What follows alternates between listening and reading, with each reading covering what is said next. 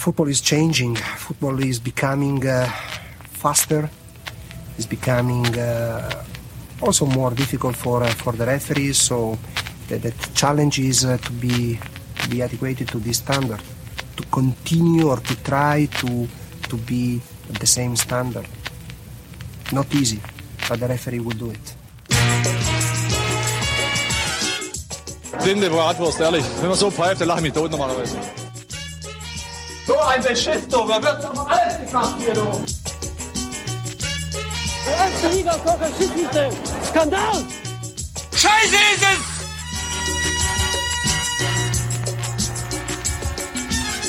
Colinas Erben. Der Schiedsrichter-Podcast. Wunderschönen guten Tag, hier sind die zwei Pfeifen von Colinas Erben. Mein Name ist Klaas Rehse und ich begrüße ganz herzlich den Mann mit den wackeligsten Knien von Köln, Alex Feuerherd. Hallo Alex. Guten Tag. Lieber Alex, wir hatten letzte Saison das große Thema, dass viele Bundesliga-Schiedsrichter sich schwer verletzt haben. Jetzt warst du bei einem Fußballturnier in Hamburg Schiedsrichter. Es war so ein Twitter-Treffen, was unter dem merkwürdigen Titel TK Schland schon zum zweiten Mal stattfand. Da gab es dann einmal eine üble Verletzung für einen Spieler, Sascha Rebiger, ähm, der sich die Achillessehne gerissen hat. Gute Besserung an dieser Stelle. Und dann hast du dir noch das Knie verletzt. Was war denn das für ein Turnier? Was sind denn diese Twitter-Leute für Assis? Sind ja keine Assis, es gab ja keinen Feindkontakt sozusagen. Wie, nicht mal das? Nicht mal das, nein. Ich habe gedacht, du wärst umgegrätscht worden. Ja, das, dann hätte ich jetzt was zu erzählen, könnte ich jetzt erfinden. Nein, das fand auf einem Kunstrasen statt. Der Kunstrasen war prinzipiell zwar gut, aber so ein bisschen stumpf und ich habe eine Drehung gemacht, im Finale sogar, im Finale, nach relativ kurzer Zeit, so eine Drehung gemacht und dann gemerkt, so stechender Schmerz im linken Knie. Hab dem erstmal nicht viel Bedeutung beigemessen, weil es eigentlich sofort wieder, wie mir schien, okay war. Dann so ein Mhm. bisschen, wie man das halt so macht, dann so getestet. Bein ein bisschen gebeugt, bisschen gestreckt und dachte, ach, geht schon. Hab dann das Spiel auch zu Ende gepfiffen. Und dann so im Laufe des Abends gemerkt, ging vielleicht doch nicht. Hat schon geschmerzt und das ging dann auch nicht mehr so richtig weg. Und da bin ich dann, wie man das halt so macht, dann zum, zum Orthopäden gegangen. Und der hat mich dann zum äh, MRT geschickt, nein, zur MRT, ne? Das heißt ja die Magnetresonanztomographie. Aber man sagt immer, ich sage immer das MRT. Aber warum eigentlich? Das ist ja Quatsch, ne? Das ist was, wo ich mir auch schon viele Gedanken zugemacht habe.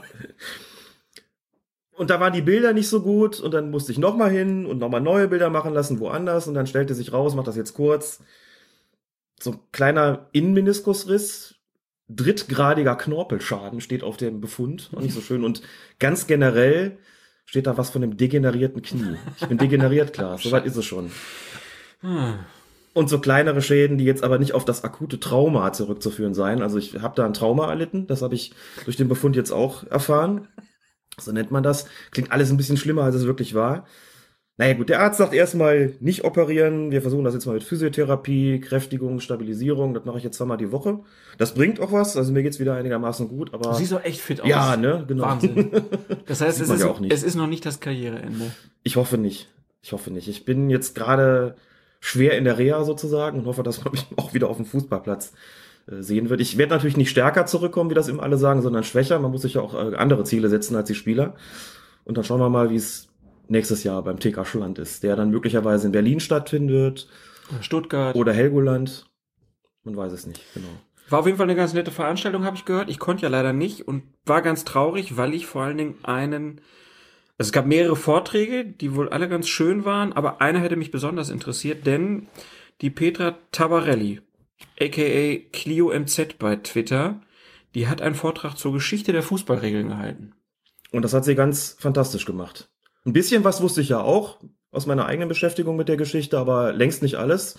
Und so wie sie das recherchiert und systematisiert und vorgetragen hat, war das wirklich geradezu erhellend. Also war wirklich ein richtig toller Vortrag. Sondern mal sagen, dass wenn man so ein Twitterer-Treffen macht und dann sagt, man bringt da die eigenen Leute an den Start. Na gut, bei einem Fußballturnier, klar, ne? Und es ist ja auch schön, dass man da mit vier Schiedsrichtern pfeift. Ne? Außer, außer mir war es noch David Neueck ähm, aus Berlin und Mike, der Übersteiger aus, aus Hamburg. Zu dem sage ich dann gleich auch noch was. Und Stefan Seitz aus München, also kam aus allen Teilen der Republik sozusagen. Haben das da zu viert gepfiffen. Und bei Mike, muss ich mal kurz zwischendurch sagen, Der hat zwar deutlich mehr gespielt bei dem Turnier, als Torwart nämlich, denn gepfiffen, ich glaube, gepfiffen hat er nur ein Spiel, aber ich war gespannt, wie das aussieht, denn der hat ja gesagt, er hat die Prüfung nicht zuletzt deshalb gemacht, weil er regelmäßig Colinas Erben hört und dann Interesse daran äh, bekommen hat.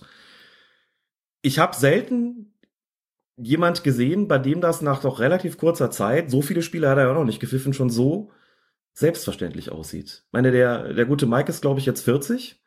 Das heißt, erste Liga wird wohl nichts mehr. Erste Liga wird nichts mehr und ich glaube, ich verrate jetzt kein wirkliches Geheimnis. Ich habe mit ihm gesprochen, habe gesagt, und, wie gefällt's dir? Und sagt er, ja scheiße, ich habe zu spät angefangen. Jetzt kann ich da keine große Karriere mehr machen, aber das taugt mir. Und das Mhm. hat man auch gesehen, muss ich sagen. Also klar, bei dem Twitterer Turnier, da geht's jetzt nicht auf die Socken, man wird jetzt, glaube ich, nicht über Gebühr da, da gefordert.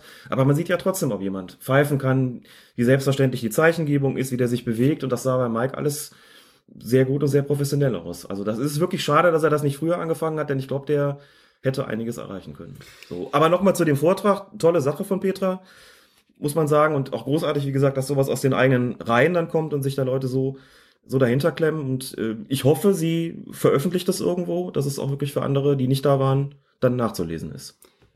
Sonst müssen wir sie mal einladen. Genau. Muss uns das mal erzählen. Ja, Wäre das fände ich eine sowieso eine gute Idee.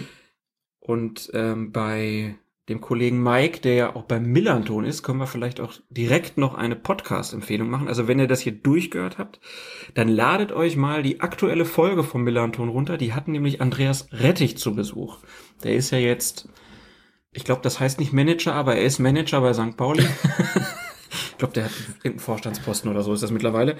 Weiß ich aber gar nicht genau. Ähm, super Folge. Ganz interessant, sehr sympathischer Typ äh, und hat da viel erzählt über seine Arbeit bei St. Pauli, aber halt auch so ein bisschen über die.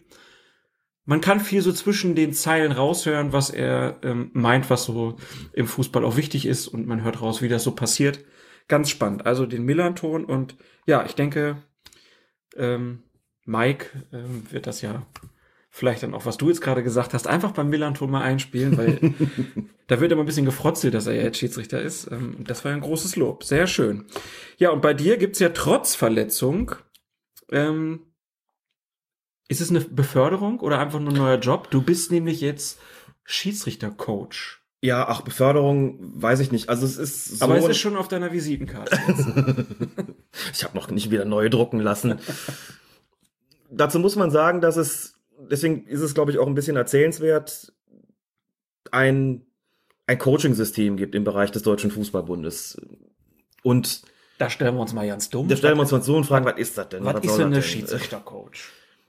Für die talentierten Schiedsrichter der Regionalligen und der Jugendbundesligen ist ein solches Coaching-System schon länger Usus. Man muss sagen, für die Schiedsrichter darunter durchaus auch. Und da gibt es bestimmte Zuständigkeiten. Ne? Für die Schiedsrichter, die dann ähm, beispielsweise in der, in der Verbandsliga pfeifen, Landesliga pfeifen. Hier im Fußballverband Mittelrhein gibt es da einige, die im sogenannten Perspektivkader sind, also besonders förderungswürdige, besonders talentierte Schiedsrichter. Für die gibt es auch schon länger so ein, ein Mentoring-System. Und die ehemaligen oder noch aktiven Schiedsrichter, die die in besonderem Maße dann fördern und betreuen und eben auch coachen während der Saison, die heißen offiziell Mentoren. Und der Deutsche Fußballbund hat die Zuständigkeit für die Coaches der Schiedsrichter in den Regionalligen und Jugendbundesligen an die Landesverbände delegiert. Bis jetzt haben das immer so die Regionalverbände gemacht. Jetzt ist das in den Landesverbänden gelandet, also in meinem Fall im Fußballverband Mittelrhein. Und das führte dazu, dass ich jetzt zu der Aufgabe gekommen bin, einen Regionalliga-Schiedsrichter und einen A-Jugend-Bundesliga-Schiedsrichter zu coachen. Das heißt, ich begleite den so ein bisschen durch die Saison, gucke mir natürlich auch das eine oder andere Spiel von dem, von den beiden Jungs dann im Stadion an.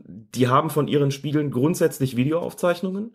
Das wird ganz regulär gemacht. Also alle Jugend-Bundesligaspiele und alle Regionalligaspiele werden von einer Produktionsfirma aufgezeichnet. Dieses Videomaterial wird anschließend zur Verfügung gestellt, den Vereinen, aber auch den Schiedsrichtern. Das heißt, ich kann jedes Spiel von denen sehen, kann mir denen also dann auch anhand der Videoaufzeichnungen strittige oder besonders besprechenswerte Szenen dann durchgehen. Wir reden auch sehr ausführlich, das haben wir auch jetzt schon zu Beginn der Saison gemacht, reden auch recht ausführlich über die Spiele, gehen die Beobachtungsberichte dann durch, werden auch zusammen mal ein Spiel gucken, wo der jeweilige Schiedsrichter dann beispielsweise die Rolle des Beobachters einnimmt, um sich mal besser in diese, diesen Job reinfinden zu können. bin ihr erster Ansprechpartner für alles Mögliche eigentlich und versuche sie halt, soweit das in meinen Fähigkeiten steht, quasi besser zu machen, Tipps zu geben, ähm, was sie anders machen können, möglicherweise, was schon gut ist, warum man noch so ein bisschen arbeiten muss, muss dann auch Persönlichkeitsprofile erstellen ähm, für den Landesverband und dann auch für den DFB. Und die, wie gesagt, so ein bisschen coachen durch die Saison. Dazu muss man sagen, es, sie werden dann in ihren Spielen jeweils auch nochmal einen eigenen Schiedsrichterbeobachter haben. Hatte beispielsweise ein Regionalligaspiel, wo es dann einen offiziellen Beobachter gab, der da war. Und ich war als Coach auch da. Und die Besprechung haben wir dann mehr oder minder gemeinsam gemacht. Also erst war der Beobachter da, der steht auch an erster Stelle. Dann habe ich auch noch ein bisschen was dazu gesagt. Also es ist alles so ein bisschen intensiviert worden in diesem ganzen Förderungssystem. Was, glaube ich, einfach auch gut ist und auch im Vergleich zu früher was anderes geworden. Es ist wesentlich intensiver geworden, wesentlich professioneller gegenüber den Schiedsrichtern, weil diese Jugendbundesligen und die Regionalligen eigentlich für die Schiedsrichter nur Durchgangsstationen sein sollen. Das sind Schiedsrichter, die da pfeifen, die eine Perspektive haben sollen Richtung DFB. Mhm. Sprich, dritte Liga, zweite Liga, erste Bundesliga. Das schaffen natürlich nicht alle. Aber die, die drin sind, gehören grundsätzlich dem Pool an, aus dem künftige Schiedsrichter in den Profispielklassen dann ähm, also wo die Profispielklassen mit diesen Schiedsrichtern dann bestückt werden. Wie alt sind die? Die sind im Alter zwischen 18, 19 und 25 Jahren. 25, 25 26. So, das ist ja schon, schon ein, ein hohes Alter, um dann noch den Aufstieg nach ganz oben zu schaffen. Ja, es geht heute alles eben ein bisschen schneller. Ja. Ich erinnere mich noch daran, als ich in die Oberliga aufgestiegen bin, damals war ich 33. Ne? Wer heute, gut, heute gibt's auch keine Oberliga mehr, zumindest nicht hier im, äh, im Westen, also im, äh, nicht im Mittelrhein, Niederrhein, äh, Westfalen. Also da gab's ja früher zwei gemeinsame Oberligen und dann eine, die Oberliga Nordrhein-Westfalen, die gibt's ja als Spielklasse nicht mehr. Regionalliga West, darunter kommen dann die Verbandsligen. Aber das wäre heute vollkommen undenkbar. Jemand, der in die Regionalliga aufsteigt, ist der normalerweise noch nicht mal Mitte 20. Der soll eine Perspektive haben, um genau. nach oben zu kommen. Ne? Okay, ähm, ja, wirst uns ja wahrscheinlich in den nächsten Wochen dann noch ein bisschen was darüber berichten können, wie sich dann deine Jungs vielleicht auch entwickeln, äh, was sie so erzählen, wie gut ihnen das tut. Ähm, weil das ist ja dann auch schon ziemlich zeitaufwendig alles, so wie sich das anhört. Also für dich, das nochmal alles nachgucken, die müssen sich ja nachbereiten. Ja. Können ja dann auch die Spiele scheinbar von den anderen Mannschaften im Vorhinein schon gucken. Also das ist ja schon eine Professionalisierung. Äh, genau. Und die, die, beiden sind auch sehr professionell. Ja, also, und, aber eine Professionalisierung halt in einem Bereich, wo man es ja, klar, ist sinnvoll, ne, verstehe ich, ähm, aber für einige wird sich das ja auch nicht auszahlen. Für einige wird sich das zumindest nicht dahingehend auszahlen, dass sie nochmal aufsteigen vielleicht. Mhm. Aber ich glaube, für ihre Entwicklung als Schiedsrichter und auch ganz grundsätzlich darüber hinaus bringt das schon eine ganze Menge, sowas zusammen zu besprechen. Das macht mir auch sehr großen Spaß. Es ist zeitintensiv. Aber wenn man dann auch so eine Entwicklung sieht, und die sieht man teilweise schon in den ersten Spielen halt, dass wenn, wenn jemand auch neu in so einer Spielklasse ist und dann vielleicht im, im ersten Spiel dann noch so ein paar Tipps bekommt, was er anders machen kann, und man dann drüber spricht und sieht, im zweiten Spiel hat er das schon ganz anders gehandhabt. So, dann sieht man da schon einen Fortschritt und das macht an der Stelle auch Spaß. Also so jemanden zu begleiten und auch nicht mehr nur, nur einzelne Spiele zu gucken und zu sagen, jetzt, man guckt sich den Schiedsrichter an, beurteilt den, sieht ihn dann vielleicht irgendwann in der Folgesaison nochmal wieder. Das ist so das eine und einen Schiedsrichter durch die Saison zu begleiten. Wie gesagt, dieses Mentoring habe ich auch bis jetzt schon gemacht, aber das Coaching, das nochmal einen anderen Begriff hat und hinter dem auch nochmal mehr Arbeit steckt, ist nochmal deutlich intensiver, gerade wegen der Besprechung dieser Videoaufzeichnung. Und das bringt aber sehr, sehr viel, denn diese Möglichkeit der, der Videoauswertung, habe ich bis dato nicht so gehabt. Ne? Denn in der Landesliga oder Verbandsliga stehen nicht unbedingt Kameras. Manchmal sind es die Schiedsrichter selbst, die jemanden bitten, das dann aufzuzeichnen. Aber wenn es eine professionelle Produktionsfirma macht, ist das natürlich noch was anderes, klar. Klar. Das ist also eine Neuerung im Bereich des DFB. Es gab aber auch eine große Neuerung im August und zwar weltweit denn es gab den ersten offiziellen Videobeweis in der Geschichte des Fußballs und zwar beim Spiel New York Red Bulls 2 gegen Orlando City B. Also ein moderner Fußballklassiker und zwar in der dritten amerikanischen Liga, die da heißt United Soccer League. Und dort überprüfte der Schiedsrichter Ismail Elfat, oder wie der Engländer wahrscheinlich sagt, Ismail Elfath, in der 35. Minute eine Szene mit Hilfe des Video Assistant Referees und der Mann hieß Alan Chapman und Was war passiert? Ein Spieler der Bulls war auf dem Weg zum Tor und zwar ähm, ist er dort zu Fall gekommen und es stellte sich dann die Frage, war das ein Foul oder nicht? War das außerhalb oder innerhalb des Strafraums? Und war das eine Notbremse oder war es keine Notbremse? Und der Referee sah sich dazu dann die Bilder auf einem großen Tablet an. Ich glaube eher, das war, das sah mehr aus wie so ein äh, Flachbildmonitor. Das war, also das, da kam dann einer an und trug dieses Ding so vor der Brust. Äh, Stimmt. waren schon sehr schöne Bilder. Ähm, und ja, es wurde dann tatsächlich die richtige Entscheidung getroffen, direkter Freistoß und Platzverweis. Ganz schön fand ich dieses äh, Bild, was der Schiedsrichter dann nutzte, um zu zeigen, dass er den Videobeweis machen will. Also er führte vor seiner Brust die beiden ähm, Zeigefinger zusammen, führte dann beide nach außen, also den rechten nach rechts, den linken nach links, dann nach unten und dann wieder die Finger zusammen, also so, dass das ein Rechteck bildete. Man hat das bei den Olympischen Spielen auch in anderen Sportarten mit Videobeweis gesehen. Hockey zum Beispiel, da machten die Schiedsrichter auch immer diese Rechteckbewegung. Ja. Das ist also die Videobeweisbewegung für die Zukunft, kann man sich schon mal darauf einstellen. Dann dauerte das einen Moment und dann gab es halt die Bilder und da kam halt dieser Mensch und trug diesen Bildschirm. Es wirkte noch so ein bisschen unbeholfen, hatte ich das Gefühl. Klar war das erste Mal, aber ähm, ja, es gibt den ersten Mann auf dem Mond und jetzt gibt es auch den ersten Schiedsrichter, der den Videobeweis gemacht hat. Ismail Elfert und äh, Video Assistant Referee Alan Chapman. Wie hat dir das ganze Prozedere gefallen? Es war ungewohnt, das zu sehen, natürlich. Aber eine Szene, Man muss auch sagen, der hat sich das hinterm Tor dann angeguckt. Also Ja. der ist dann äh, zur Torauslinie gelaufen und da kam dann halt einer zur Bande und hat das dann gezeigt. Könnt ihr euch äh, auch auf der Facebook-Seite von uns angucken, da haben wir das verlinkt.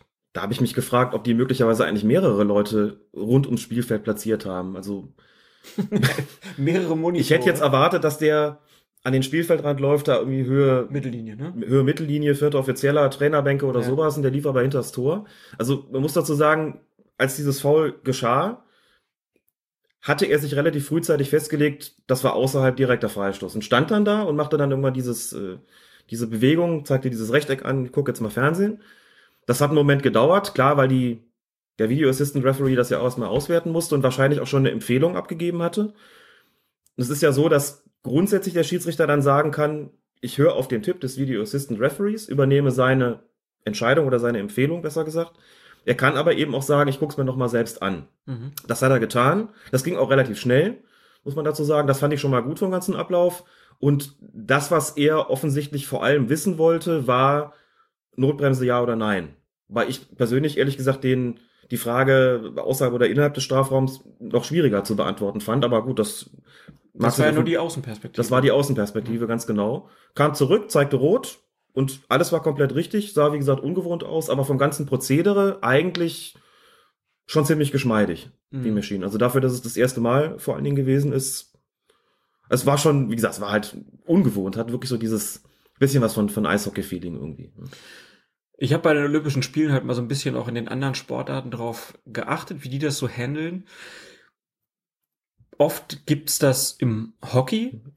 Da ist es ja so, dass dann ein Referee, der sitzt, ja, die waren in- in Rio, das sah aus, als ob die in so einem Container waren äh, und Container mit Fenstern und da waren das dann Schiedsrichter, die sonst auch die Spiele geleitet haben. Die waren dann halt bei anderen Spielen oben dann in der Kabine und haben die Bilder ausgewertet. Und dann hör- hörte man deren Dialog aber auch. Also da war dann im Fernsehen sozusagen, der hat dann gesagt, hier, ich möchte das und das testen. Äh, Die Mannschaft hat den Videobeweis gefordert und dann wurde geguckt und dann hat er sich oder die sich das oben angeguckt und dann gab es auch die Empfehlung. Ich weiß jetzt gar nicht, ob der Schiedsrichter dann auch, ich glaube, der hat auch zwischendurch mal geguckt, wenn es strittig war oder so, aber das weiß ich jetzt nicht mehr hundertprozentig. Ähm, aber es war halt ne, schon eine ganz klare Unterbrechung des Spiels, aber fand im, Stil, im, im Spiel halt auch keine große Beachtung mehr, weil das halt da schon so oft passiert ist äh, beim Hockey. Was ich ganz interessant fand, da war ein Spiel der deutschen Mannschaft, wo dann mehrfach der Videobeweis gefordert wurde und der Schiedsrichter immer falsch lag. Mhm. Das führte dann dazu, dass natürlich der Schiedsrichter, also der Ruf vom Schiedsrichter Hm. sozusagen, war direkt beschädigt. Ne? Das war schon krass. Der, der lag auch wirklich deutlich falsch. Ne? Also er hatte dann Sachen gepfiffen, wo dann, ich glaube, es war dann auch die deutsche Mannschaft, die dann sagte, wir haben nie mit dem Fuß gespielt. Und dann wurden die Bilder gezeigt, das war klar, wieder ein Fehler. Und dann hat man den Typen oben in dem Kabuff auch gesehen, der dann schon so, der Blick sagte auch, oh Junge, aber das musst du doch sehen. So, ne? Also es ist auch nicht ganz ohne. Bin mal gespannt, wie sich das ähm, weiterentwickelt. Und wo wir beim Thema Videobeweis sind, in der Bundesliga hat die erste Testphase jetzt ja auch begonnen. An jedem Spieltag kommen jeweils drei Bundesliga-Schiedsrichter, begleitet von Helmut Krug, in einem Studio zusammen und jeder guckt sich dort ein Spiel an und notiert sich erst einmal nur, bei welchen Situationen ein Video Assistant denn eingeschaltet werden würde. Und wenn genügend Ergebnisse dann beisammen sind, wird entschieden, ob die zweite Phase beginnt. Das soll dann aller Voraussicht nach zu Beginn der kommenden Spielzeit 2017, 2018 der Fall sein und dann wird es auch den ersten direkten Kontakt des Hauptschiedsrichters zum Videoassistenten geben und dann kann das dann auch Einfluss auf Entscheidungen haben. Klar ist aber schon jetzt, überprüfbar werden nur Torerzielungen, Strafstoßentscheidungen, Feldverweise und mögliche Spielerverwechslungen bei gelben und roten Karten. Und das letzte Wort wird dabei in jedem Fall immer der Schiedsrichter haben. Da haben wir auch letzte Folge, glaube ich, schon mal drüber gesprochen. Ich finde es ja ganz interessant, dass das jetzt immer drei Bundesliga-Schiedsrichter sind, die sich irgendwo treffen. Ne? Also, dass die Ja. praktisch sagen, okay, ich versetze mich jetzt in die Lage meines Kollegen, könnte ich das jetzt ge- gebrauchen? Und dann werden diese Szenen wahrscheinlich markiert und wird es diskutiert. Die sitzen wahrscheinlich irgendwo in Frankfurt und gucken zusammen In Sky, Köln. ne? Und in Köln. Okay. Wie ich ja. gelesen habe, in Köln. Ja, müssen wir mal hin. Uns das mal angucken. Dürfen Also das- wahrscheinlich nicht, ja. ne? Nein, das Ganze ist quasi noch unter Ausschluss der Öffentlichkeit. Bis jetzt auch nichts groß darüber bekannt geworden. Es geht auch erstmal darum, Ich werde überhaupt. meine große Imitationskunst äh, und dann mich als Helmut Krug dort einschlagen. Ihr seht euch auch zum Verwechseln ähnlich, klar. Absolut, ja. War auch schon immer so durchtrainiert und braun geworden. Es geht ja erstmal darum, Erfahrung zu sammeln und zu gucken, wann, wann brauchen wir das überhaupt? Wie könnte das Ganze jetzt vonstatten gehen? Überhaupt erstmal so ein Gefühl dafür zu bekommen. Ne? Weil manche haben jetzt auch gefragt, warum denn nicht direkt? Und äh, also das ist so eine einschneidende Veränderung. Das bedarf dann schon, ich glaube, eines, ähm, ja, eines, eines intensiven Testzeitraums. Und das ist ja das, was sie gerade auch tun. Haben wir ja auch gesagt. Ich glaube, das ist jetzt auch okay für Ja. alle, dass man das jetzt nicht direkt einführt, weil die Klar. Folgen halt einfach auch ein bisschen bedacht werden sollten und man sollte halt nicht da es zu Situationen kommen lassen, wo dann bei einem Bundesligaspiel überhaupt nicht klar ist, wie läuft das hier, sondern das muss vorher ein paar Mal durchgespielt worden sein, damit das dann halt so geschmeidig läuft, wie es in den USA gelaufen ist. Aber es gibt ja schon Länderspiele, Testländerspiele, Freundschaftsländerspiele, bei denen das quasi in aller Öffentlichkeit getestet wird. Das nächste oder eins der nächsten wird dann sein das Länderspiel Deutschland gegen Italien, jetzt im November. Da wird es auch zu einem Videobeweis kommen Können. Können, wenn, wenn er denn äh, gebraucht werden wird, ganz genau. Ob das dann auch schon, ich glaube, was, was hat Kölpers gepfiffen? Jetzt bin ich da halt schlecht vorbereitet. Es gab jetzt bei der letzten Länderspielpause ähm, ein Spiel, was Kölpers gepfiffen hat. Da ist der Videobeweis auch eingesetzt worden. Da war es aber nicht so, dass er die Möglichkeit gehabt hätte, am Spielfeldrand das nochmal zu gucken, sondern da war es nur so, dass er mit seinem Video Assistant, Assist, Video Assistant Referee Kontakt hatte und sich auch in zwei Situationen von ihm die Empfehlung geben lassen hat, Mhm. aber er konnte sich das nicht nochmal selbst anschauen. Ob Das das, jetzt bei Deutschland, Italien anders sein wird, das weiß ich ehrlich gesagt nicht, Ja. aber das wird auf jeden Fall so sein. Da wird der Videobeweis theoretisch zur Verfügung stehen. Aber da muss ich ja schon mal sagen, dass das ja aus meiner Sicht schon Mist ist. Ja. Weil ein Fernsehbild ist halt immer was anderes als das Bild des Schiedsrichters. Und es gibt Situationen, wo man das Fernsehbild und das des Schiedsrichters halt einfach zusammenbringen müsste, damit dann auch wirklich die richtige Entscheidung getroffen werden kann. Da bin ich mir ziemlich sicher, dass es da Situationen gibt. Von daher ja, bin ich der Meinung, dass es ein guter Weg ist. Ich meine, ob das jetzt eine ganze Saison dauern muss, weiß man nicht, aber ähm, dass man da jetzt nicht einfach holter die Polter mit anfängt, finde ich schon okay. Und wir werden ja auch sehen, dass die letzten Regeländerungen schon einige Vorteile bringen und weniger Ärger. Genau.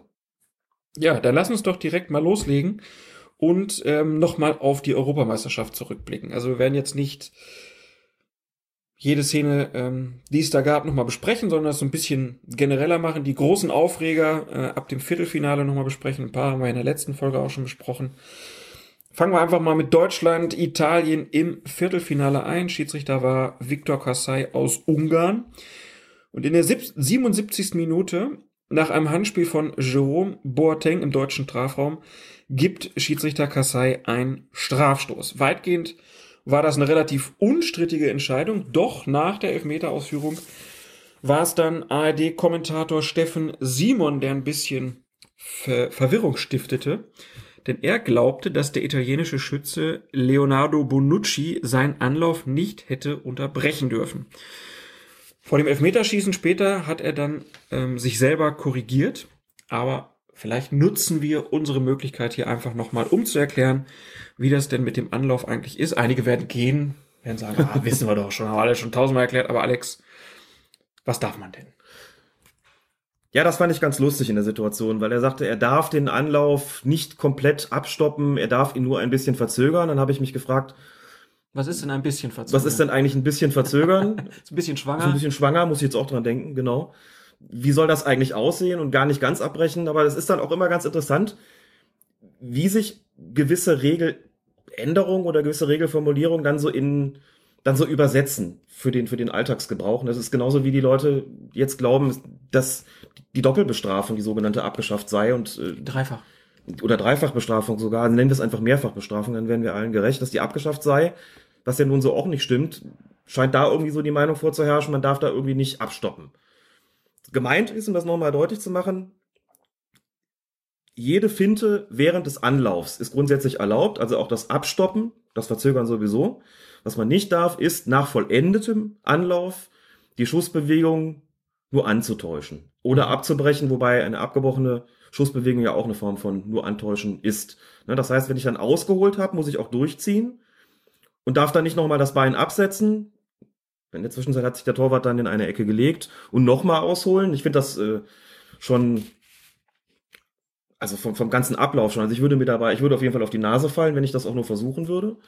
Aber das darf man nicht. Also der Hintergedanke ist ja, dann hätte man den Torwart quasi richtig verladen. Und das gilt dann nicht mehr als Finte, sondern als Unsportlichkeit. Also ich darf nicht abbrechen und nicht einfach nur antäuschen, sondern muss dann, wenn ich ausgeholt habe, auch tatsächlich schießen. Tu ich das nicht, gibt es unabhängig vom Ergebnis des äh, Strafstoßes immer einen indirekten Freistoß für die verteidigende Mannschaft und eine gelbe Karte für den Schützen. Wie gesagt, weil das eben als Unsportlichkeit gilt und nicht mehr als zulässige Finte. Ich glaube, das hat Steffen Simon irgendwie verwechselt und hat das dann korrigiert vor der Verlängerung. Muss vielleicht sagen, erst vor der Verlängerung, nachdem er nochmal Rücksprache gehalten hat oder seine Redaktion mit Jürgen Jansen, dem Schiedsrichter-Experten der ARD bei der Fußball-Europameisterschaft. Kleine Randnotiz muss man aber sagen, der Twitter-Account der Sportschau war aber der erste, der unsere Korrektur retweetet hat. Kleiner Erfolg für uns und damit ja auch quasi dem im eigenen Kommentator da widersprochen hat. Ich will aber Steffen Simon dahingehend in Schutz nehmen, dass er nicht der Einzige ist, der es nicht so genau wusste, denn es gab, das hat uns, darauf hat uns ein äh, Hörer bzw. Leser aufmerksam gemacht, in der österreichischen ersten Liga, die eigentlich die zweite Liga ist, die heißt nur erste Liga, aber darüber ist halt die Bundesliga. Das in der ist österreichischen, in Österreich ist alles ganz logisch. Ist alles ganz logisch und ganz anders. Gab es das Spiel zwischen Kapfenberg und Liefering. Und da gab es einen Strafstoß. Karpfenberg? Karpfenberg? Nein, Kapfenberg meine ich, ohne R. Echt? Mhm. Es ist nicht Schade. der, es ist nicht der, nicht der Karpfen auf dem Sims, wie Max Gold geschrieben hat. Oder Krapf, Krapfen auf dem Sims. Ähm, gab es einen Strafstoß und der ist so ausgeführt worden, dass der Schütze angelaufen ist und die Fernsehbilder zeigen, dass er während des Anlaufs durch irgendwas erkennbar irritiert worden ist. Jedenfalls hat er seinen Anlauf unterbrochen, hat zum Schiedsrichter geguckt, was ist denn? Gerüchten zufolge soll der Schiedsrichter gesagt haben, stopp. Er meinte aber wohl dann, wenn das so gewesen äh, ist, er meinte wohl nicht den Schützen, sondern er meinte die Spieler, die dabei waren, frühzeitig in den Strafraum einzudringen. Der Schütze war jedenfalls irritiert, Ja. erkennbar irritiert, das hat man richtig gesehen. Da war kein, wie auch immer gearteter Trick dahinter, auch keine Finte. Unabhängig von der Frage, ob erlaubt oder nicht. Der ist einfach stehen geblieben, guckt zum Schiri und hat irgendwie eben so eine Ansage gehört, stopp. So, blieb auch stehen. Und woraufhin der Schiedsrichter pfiff, dem Spieler die gelbe Karte zeigte und einen indirekten Freistoß gab. Nein. Und das war natürlich falsch, denn der Spieler hatte seinen Anlauf ja noch nicht vollendet und den Schuss nur vorgetäuscht oder die Schussbewegung abgebrochen, sondern der ist mitten im Anlauf stehen geblieben und hat den Schiedsrichter angeguckt. Das heißt, hier hätte man einfach sagen müssen, gut, das Ganze nochmal. Geh nochmal zurück und äh, jetzt Ja. Machen wir das Ganze hier mal richtig. Aber der Schiedsrichter hat da die Regel auch falsch interpretiert und hat sich gedacht, ich sehe hier irgendeine eine unsportliche Täuschung und hat dann äh, daraufhin, ja, wie gesagt, den indirekten Freistoß verhängt und dem Spieler die gelbe Karte gezeigt. Ah, das so darf man es auch nicht machen. Das das, ist schon peinlich, ne? ja, ehrlich gesagt, das sollte einem Schiedsrichter, der in welchem Land auch immer in der zweiten Liga pfeift, nicht passieren. Mist. So. Aber das auch zur Fast so, Ehrenrettung von Steffen peinlich, Simon. fast so peinlich wie ein Fußballverein Karpfenberg nennst du. oder? ich glaube, das, ist Karpfenberg. Kapfenberg. Gut, ähm, ja, blöd, aber gut. Wissen jetzt alle, und ich finde ja auch immer, äh, auch ein Kommentator darf bei sowas mal falsch liegen. Natürlich. Finde ich jetzt gar nicht so wild. Dann kommen wir zum Halbfinale. Deutschland gegen Frankreich. Kleine Überraschung, gab es ja direkt bei der Einteilung des Schiedsrichters. Manche werden sich dunkel erinnern, denn es war der Italiener Nicola Rizzoli, der diese Partie leiten durfte. Und das, obwohl Italien im Viertelfinale gegen Deutschland gespielt hatte. Es gab daher Stimmen, die von einer möglichen Befangenheit oder auch einer Voreingenommenheit sprachen. Jetzt weiß ich ja von dir, wir haben ja auch schon drüber gesprochen, in der Bundesliga, zum Beispiel Herr Brüch, äh, der darf keine Spiele von Bayern München pfeifen und wir haben gesagt, eigentlich ist es ja Quatsch, der wird auch ein Bayern-Spiel ordentlich leiten.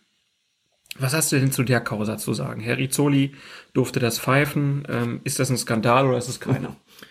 Nein, es ist keiner. Und vielleicht sollte man noch mal dazu sagen, weil es viele Stimmen gab, die gesagt haben, das gibt's doch nicht. Die Schiedsrichter, deren Länder da im Viertelfinale noch sind, die werden doch dann aus dem Turnier genommen. Und wieso soll der noch mal pfeifen? Also das war nicht das erste Mal, muss man dazu sagen. Denn bereits vier Jahre vorher, also der Europameisterschaft 2012, war der Finalschiedsrichter Pedro Proenza. Wunderschön ausgesprochen. Und der pfiff das Finale, obwohl Portugal im Halbfinale ausgeschieden war. Das war also damals auch möglich. Da hätte man ja auch sagen können, na ja, das ist vielleicht nicht so gut, da einen Portugiesen zu schicken. Nachdem Portugal im Halbfinale ausgeschieden ist, der hätte ja auch befangen sein können. Also insofern war es nicht komplett neu. Ich habe mich über die Einsetzung nicht gewundert. Colina kennt natürlich seinen Landsmann sehr genau und weiß, dass Rizzoli ein absoluter Profi ist. Ne? WM-Finale gepfiffen, Champions League-Finale gepfiffen.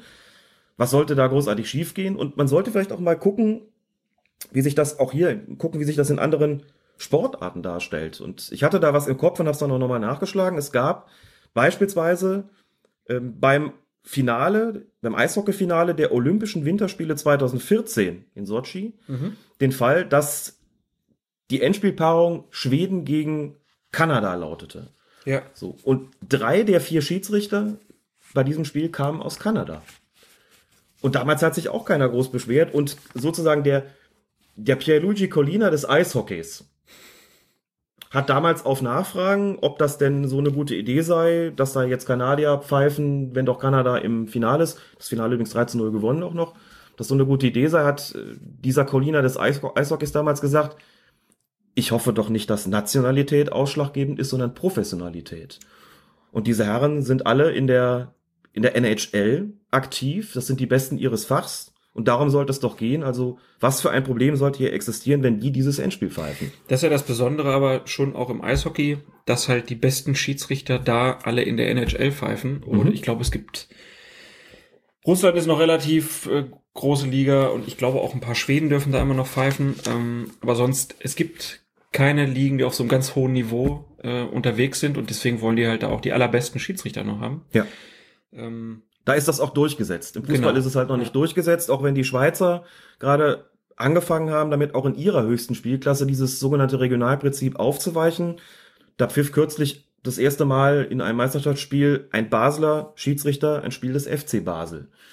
Also die sind dazu auch übergegangen und wenn die Erfahrungen entsprechend sind, dann meine ich schon, dass man auch sagen kann, wie wir es auch schon gesagt hatten, lass doch Felix Brüch die Bayern pfeifen oder Patrick Idrich den Hamburger Sportverein. Das sind professionelle Schiedsrichter, bei denen es wirklich keine Rolle spielt, aus welcher Stadt oder aus welchem Land sie kommen. Und insofern habe ich da von vornherein überhaupt kein Problem gesehen, dass Nicola Rizzoli als Italiener und damit als jemand, der die Staatsangehörigkeit des Landes hat, das gegen Deutschland ausgeschieden ist, zuvor im Viertelfinale, dass der dieses Spiel pfeift. ich habe ja auch gesagt, ich glaube, der Rizzoli war ganz froh, dass die Italiener äh, Vielleicht, ja. rausgeflogen sind, weil sonst hätte er ja kein Spiel mehr pfeifen Ja. dürfen.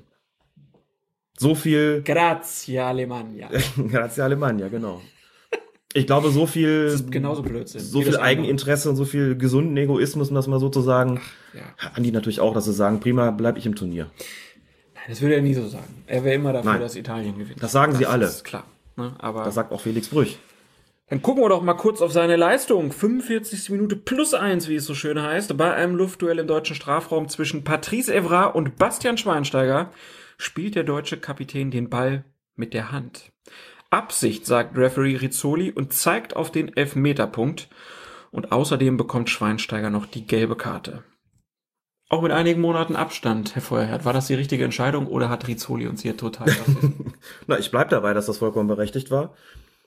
Ich war zu dem Zeitpunkt im Urlaub in Kroatien, habe mir das Spiel auf Kroatisch äh, angeguckt in einem großartigen Fischrestaurant.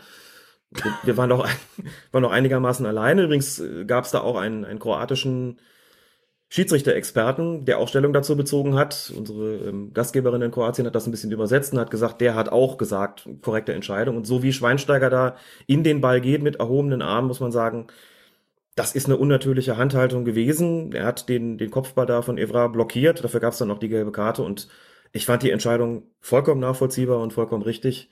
Das war ein Strafstoß. So wie Schweinsteiger dann reagiert hat, so klar, der hat dann so die, die Hände vors Gesicht geschlagen, aber auch die ganze Reaktion deutete schon darauf hin, das war eher so in die Richtung, was, was habe ich da eigentlich gemacht? Und er wusste natürlich auch, dass das folgenreich war. Also so geht man sicherlich nicht in Kopfballduell. Da oben haben die, wie man so schön sagt, die Arme oder die Hände auch nichts zu suchen. Weiß auch nicht, was er da eigentlich wollte. Und insofern eine absolut vertretbare, korrekte Entscheidung von Rizzoli. War doch im Spiel vorher, war doch auch, war das Boateng? Das war Boateng. Ja, auch die Ja. Hände über den Kopf. Vielleicht hätte man das nochmal üben müssen. So ein bisschen. Ja, eine seltsame Häufung auf jeden Fall. Genau, ja. Und Toni Kroos hat hinterher auch gesagt, ja, so blöde Fehler dürfen uns da auch einfach nicht passieren. Und Rizzoli, der hat sich in dem Interview äh, später auch nochmal geäußert und den Prozess der Entscheidungsfindung erklärt, was ganz interessant ist. Er sagte, es bedarf einer Mischung aus deinem Bauchgefühl und einer Konzentration auf die Dynamik einer Aktion.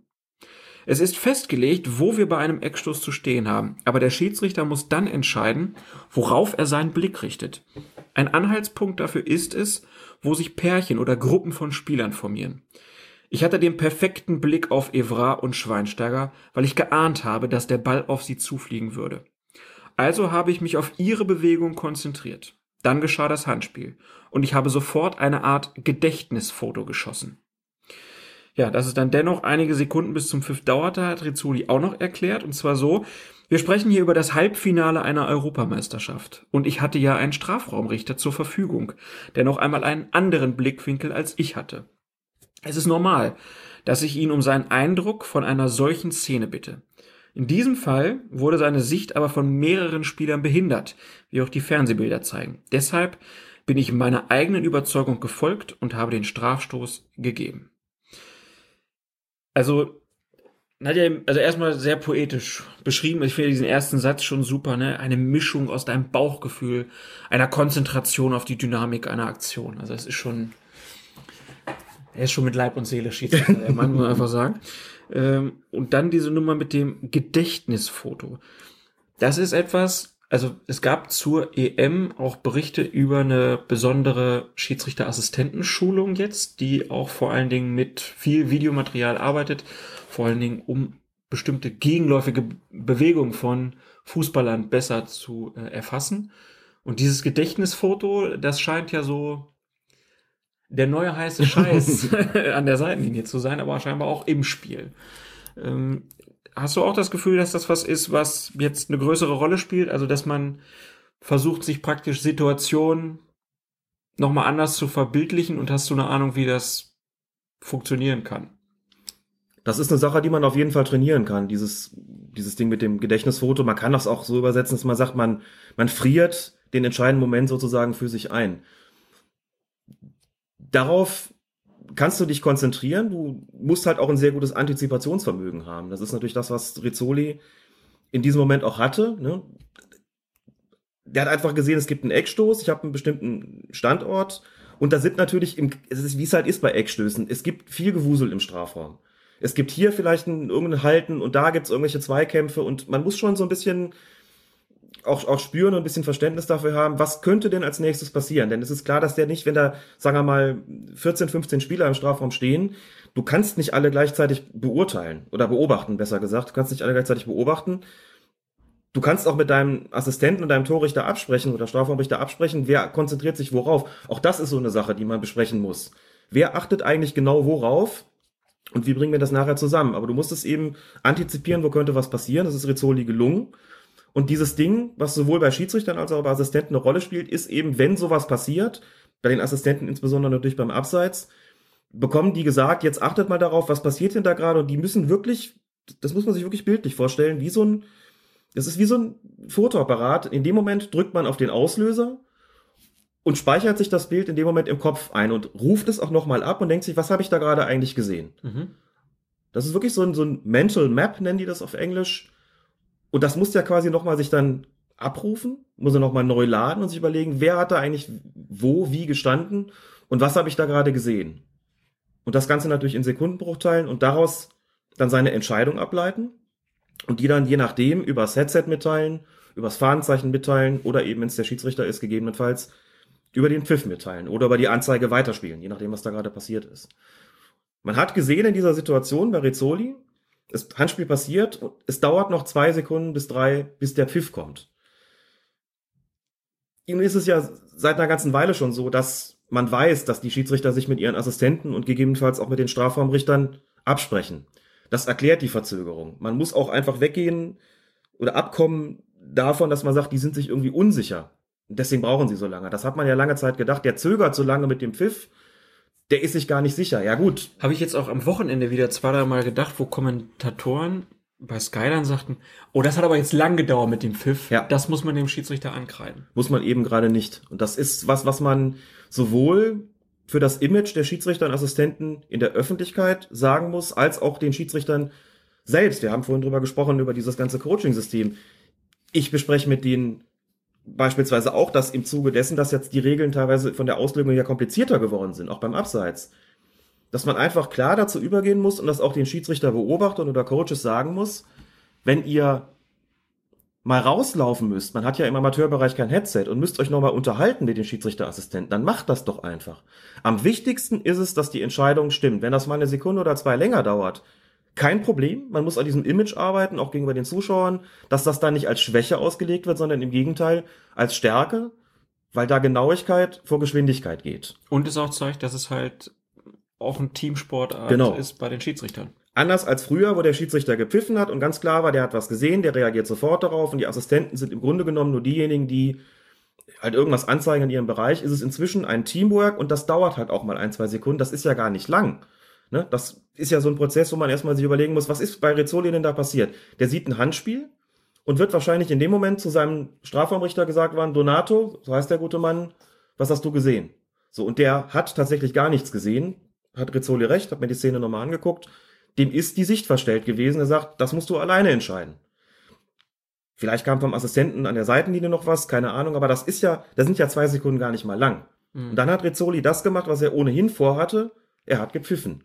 Und das dauert dann zwei Sekunden und sorgt auf dem Platz vielleicht für Aufregung, wegen der Schwere der Entscheidung zum einen, aber auch, weil es eben einen Moment gedauert hat und weil es noch nicht in den Köpfen drin ist, dass das kein Zeichen von Schwäche ist, sondern nur ein Zeichen, der Schiedsrichter hat sich einen Moment Zeit genommen, um die Entscheidung noch mit seinem Team abzusprechen und das geht doch im Grunde genommen rasend schnell. Ja. Und dann hast du die Sicherheit, wir haben hier zu zweit oder zu dritt gemeinsam entschieden und dann ist es wichtig, dass die Entscheidung auch stimmt. Und das hat sie getan. Aber auch ganz interessant, dass er dann halt sagt, wir sprechen über das Halbfinale einer Europameisterschaft. Also ähm, so nach dem Motto, wäre das ein Serie A-Spiel äh, gewesen, dann hätte ich die Entscheidung direkt getroffen. Aber in dem Fall weiß ich, ich habe da noch einen hinterm Tor stehen. Ich höre mal, was der sagt. Gut, erstens hat er in der Serie A meines Wissens keine Strafraumrichter. Genau. Äh, Dann wird das vielleicht mit dem Assistenten absprechen. Aber dass man die Bedeutung eines Spiels auch noch mit einfließen lässt und dass man weiß, wenn ich da einen Fehler mache, dann hat er ungleich schwerwiegendere Konsequenzen, als das der Fall ist bei einem Meisterschaftsspiel, wo du es wieder ausbügeln kannst. Wenn du da ein Spiel verlierst, dann hast du vielleicht noch 20 oder 15 Spieltage oder wie viel auch immer. Aber in einem Halbfinale einen Fehler zu machen, das kannst du nicht mehr korrigieren. Nee, ich sag, ich finde das ja auch vollkommen Ja, normal. Äh, nur es sagt mal einer. Es sagt wird, mal einer, es ja. wird eher immer so getan, naja, es ist ein Spiel wie jedes andere, aber es ist halt nicht. Nein, ist es natürlich nicht. Es ist natürlich nicht. Und er gibt es halt auch einfach mal zu und ähm, er hatte recht. Und er hat auch sonst im Spiel, ich hatte nicht das Gefühl, dass an der Leistung von Rizzoli groß rumgekrittelt wurde. Nein, eigentlich nicht. Es ist dann wie immer, man hat natürlich seinen eigenen subjektiven Blickwinkel und wenn man es in dem Fall mit der deutschen Nationalmannschaft hält, beschwert man sich vielleicht über diesen Pfiff. Also hatte ja für die Kollegen von ntv.de so eine kurze Schiedsrichterbeurteilung geschrieben. Als die online stand, erhob sich äh, doch Protest, äh, sowohl auf unserer Facebook-Seite als auch über Twitter. Das dann, wie gesagt, im Urlaub gesehen, im Laufe des Abends, dass da schon ziemlich viel geharnischte, geharnischte Antworten kamen und das wäre totaler Blödsinn. Das So hat mir richtig gut gefallen. Endlich hat sich mal Ja. auch, ich habe das ja immer verlangt, dass die Leute sich dann auch bei uns melden. Ich habe das mit großem Amüsement äh, gelesen, weil man halt auch da rausgelesen hat, dass da einfach ganz viel Wut drin steckte, Ja. dass die Deutschen da jetzt rausgeflogen sind und äh, es ist halt dann einfach zu sagen, das darf man in so einem Spiel aber doch nicht pfeifen, so ungefähr. Das war so ein bisschen der Aha. Subtext. Das war so ein bisschen der Subtext. Ähm, und ganz ehrlich, ich also verstehe das ja auch. Ähm, wenn du als Fan mit einer Mannschaft fieberst und diese Mannschaft verliert, dann sucht man die Gründe möglicherweise eben auch beim Schiedsrichter. Zumindest dann, wenn es sich um eine Situation dreht, bei der noch ein gewisser Ermessensspielraum vielleicht da gewesen wäre. Also ich habe den jetzt hier ehrlich gesagt nicht so gesehen, aber dass man diese Sichtweise einnimmt und sich dann auch darüber beklagt und sagt, der hat uns das Finale gekostet. Am schönsten finde ich immer Ja. jetzt, es, es wird ja dann gesagt, es wäre ja eine natürliche Bewegung von Schweinsteiger gewesen. Äh, und dann stellen sich irgendwelche Experten im Fernsehen gerne auch hin und sagen, soll ich hier mit den Händen hinterm Rücken springen? Guck mal, so kann man gar nicht springen. Das ist immer ganz lustig und süß. Äh, da würde ich gerne mal so, ein- so so ein Best-of-Zusammenschnitt auch dieser Bilder sehen. Das ist immer sehr schön. Ähm, aber man hat halt einfach auch, beim Handspiel gibt es ja viele Diskussionen. Was darf man, was darf man nicht? Aber es gibt eine Sache, die darf man halt nicht, Hände über dem Kopf. Sobald die Hände über dem Kopf sind und sie werden getroffen, ist es immer ein Vergehen. Und das war bei Boateng so ganz deutlich, es war bei Schweinsteiger weniger deutlich, aber es war eine richtige Entscheidung. Punkt. Punkt. Kommen wir zum Finale. Portugal gegen Frankreich. Und Mark Klettenberg hieß dann der Schiedsrichter des Endspiels, was nach seinen Leistungen im Turnier auch keine große Überraschung mehr war.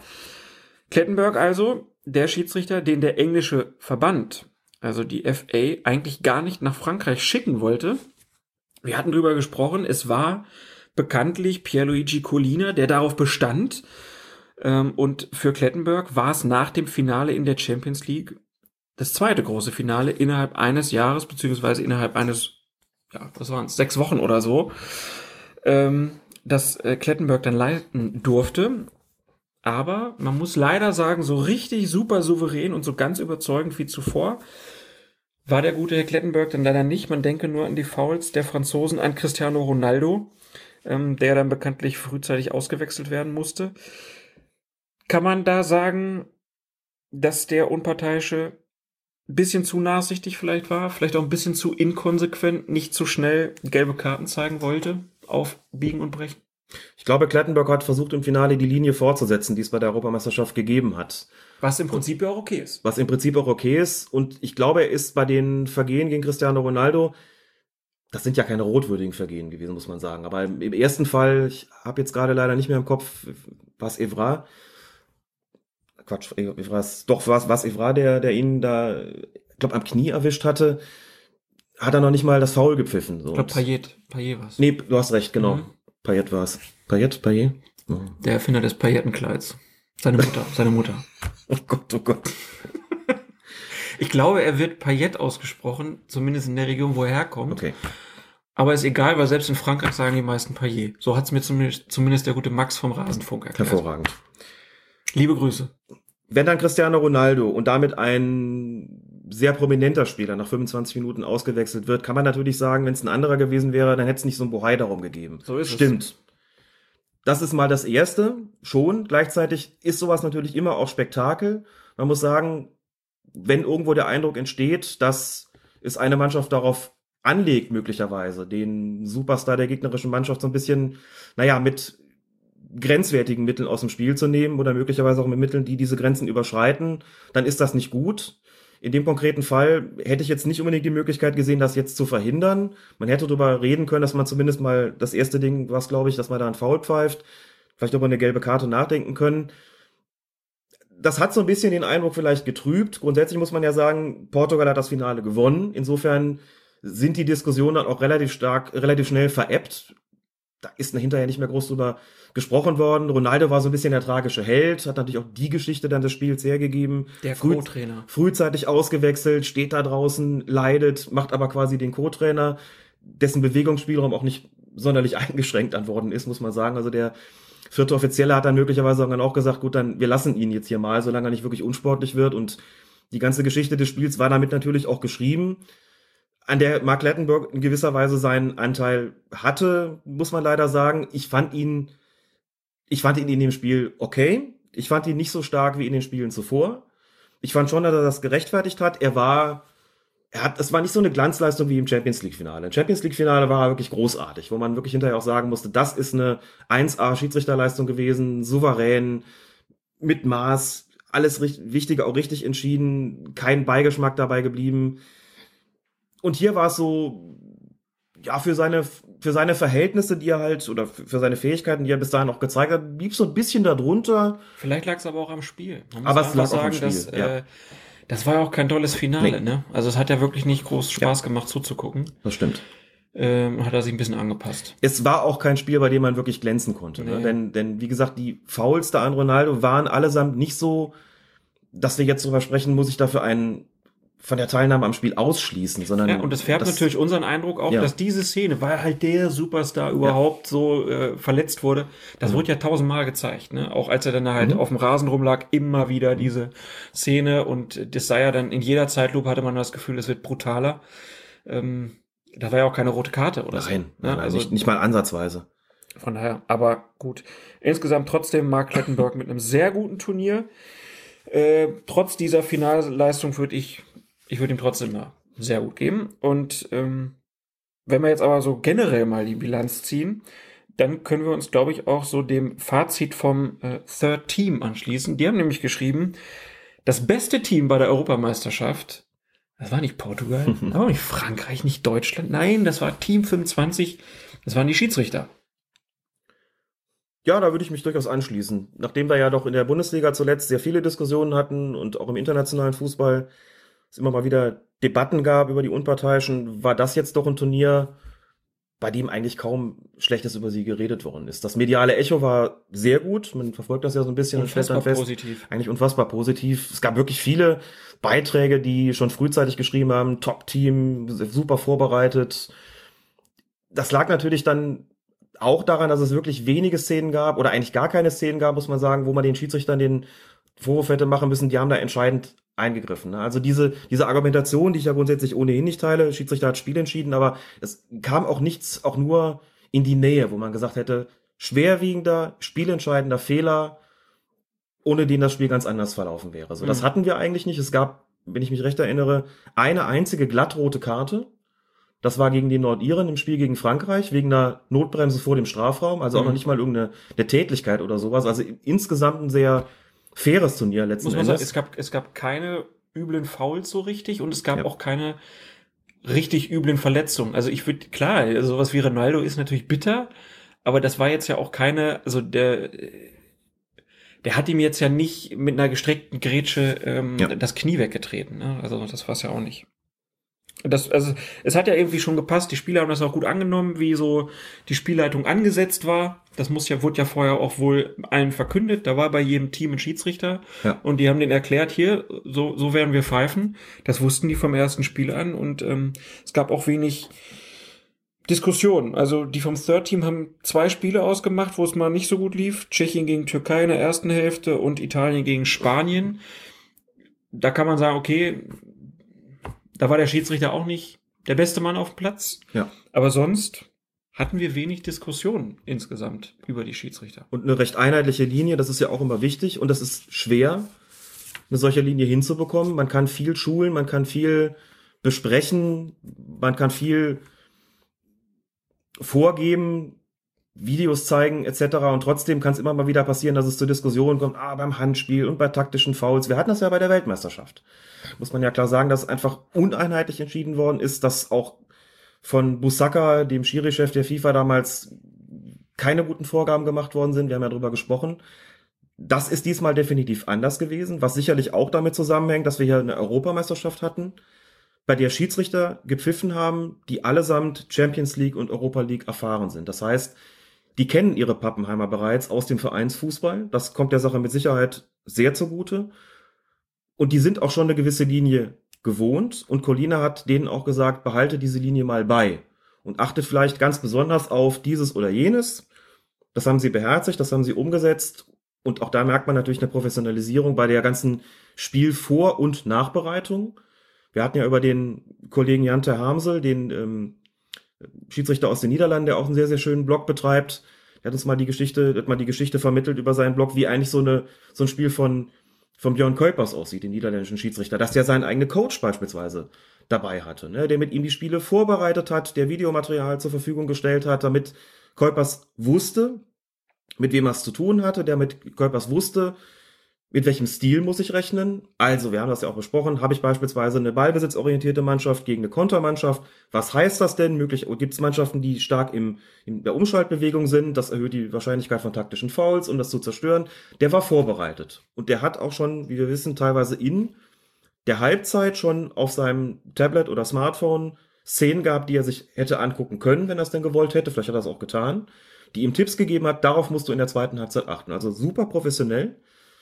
Und das Ganze ist auch entsprechend nachbereitet worden. Das heißt, wir sind längst an dem Punkt angekommen, wo die Schiedsrichter eben auch konfrontiert werden mit der Taktik, mit der Strategie von Mannschaften und wo klar ist, daraus werden sie Konsequenzen zu entwickeln haben und das haben sie getan. Und das hat man auf dem Platz tatsächlich auch gesehen. Und mhm. das war gut.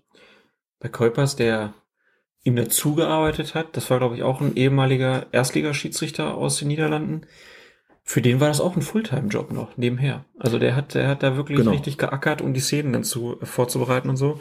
Können wir ja vielleicht nochmal verlinken dann den äh, Blog.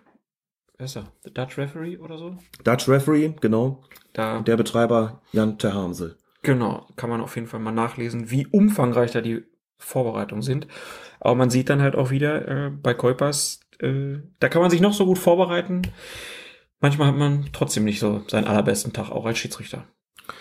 Der war jetzt einer vielleicht von denen, die nicht so das allerbeste Turnier gepfiffen haben, was er sonst auch so in der Lage ist zu pfeifen. Ja, er war aber lange dabei und also das ist ja dann alles schon eine Kritik auf einem Niveau, wo man sagen muss, das geht ja normalerweise locker als als überdurchschnittlich gute Schiedsrichterleistung durch. Mhm. Letzten Endes hatte Colina bei der Frage, wen berufe ich denn für dieses Finale, eigentlich mehrere Schiedsrichter zur Auswahl. Es ist kein Turnier gewesen, bei dem er Sorge haben musste, dass das total schief geht, wenn er da jemand nominiert. Sondern es haben sich mehrere angeboten, die es auch mit Sicherheit gut gemacht hätten.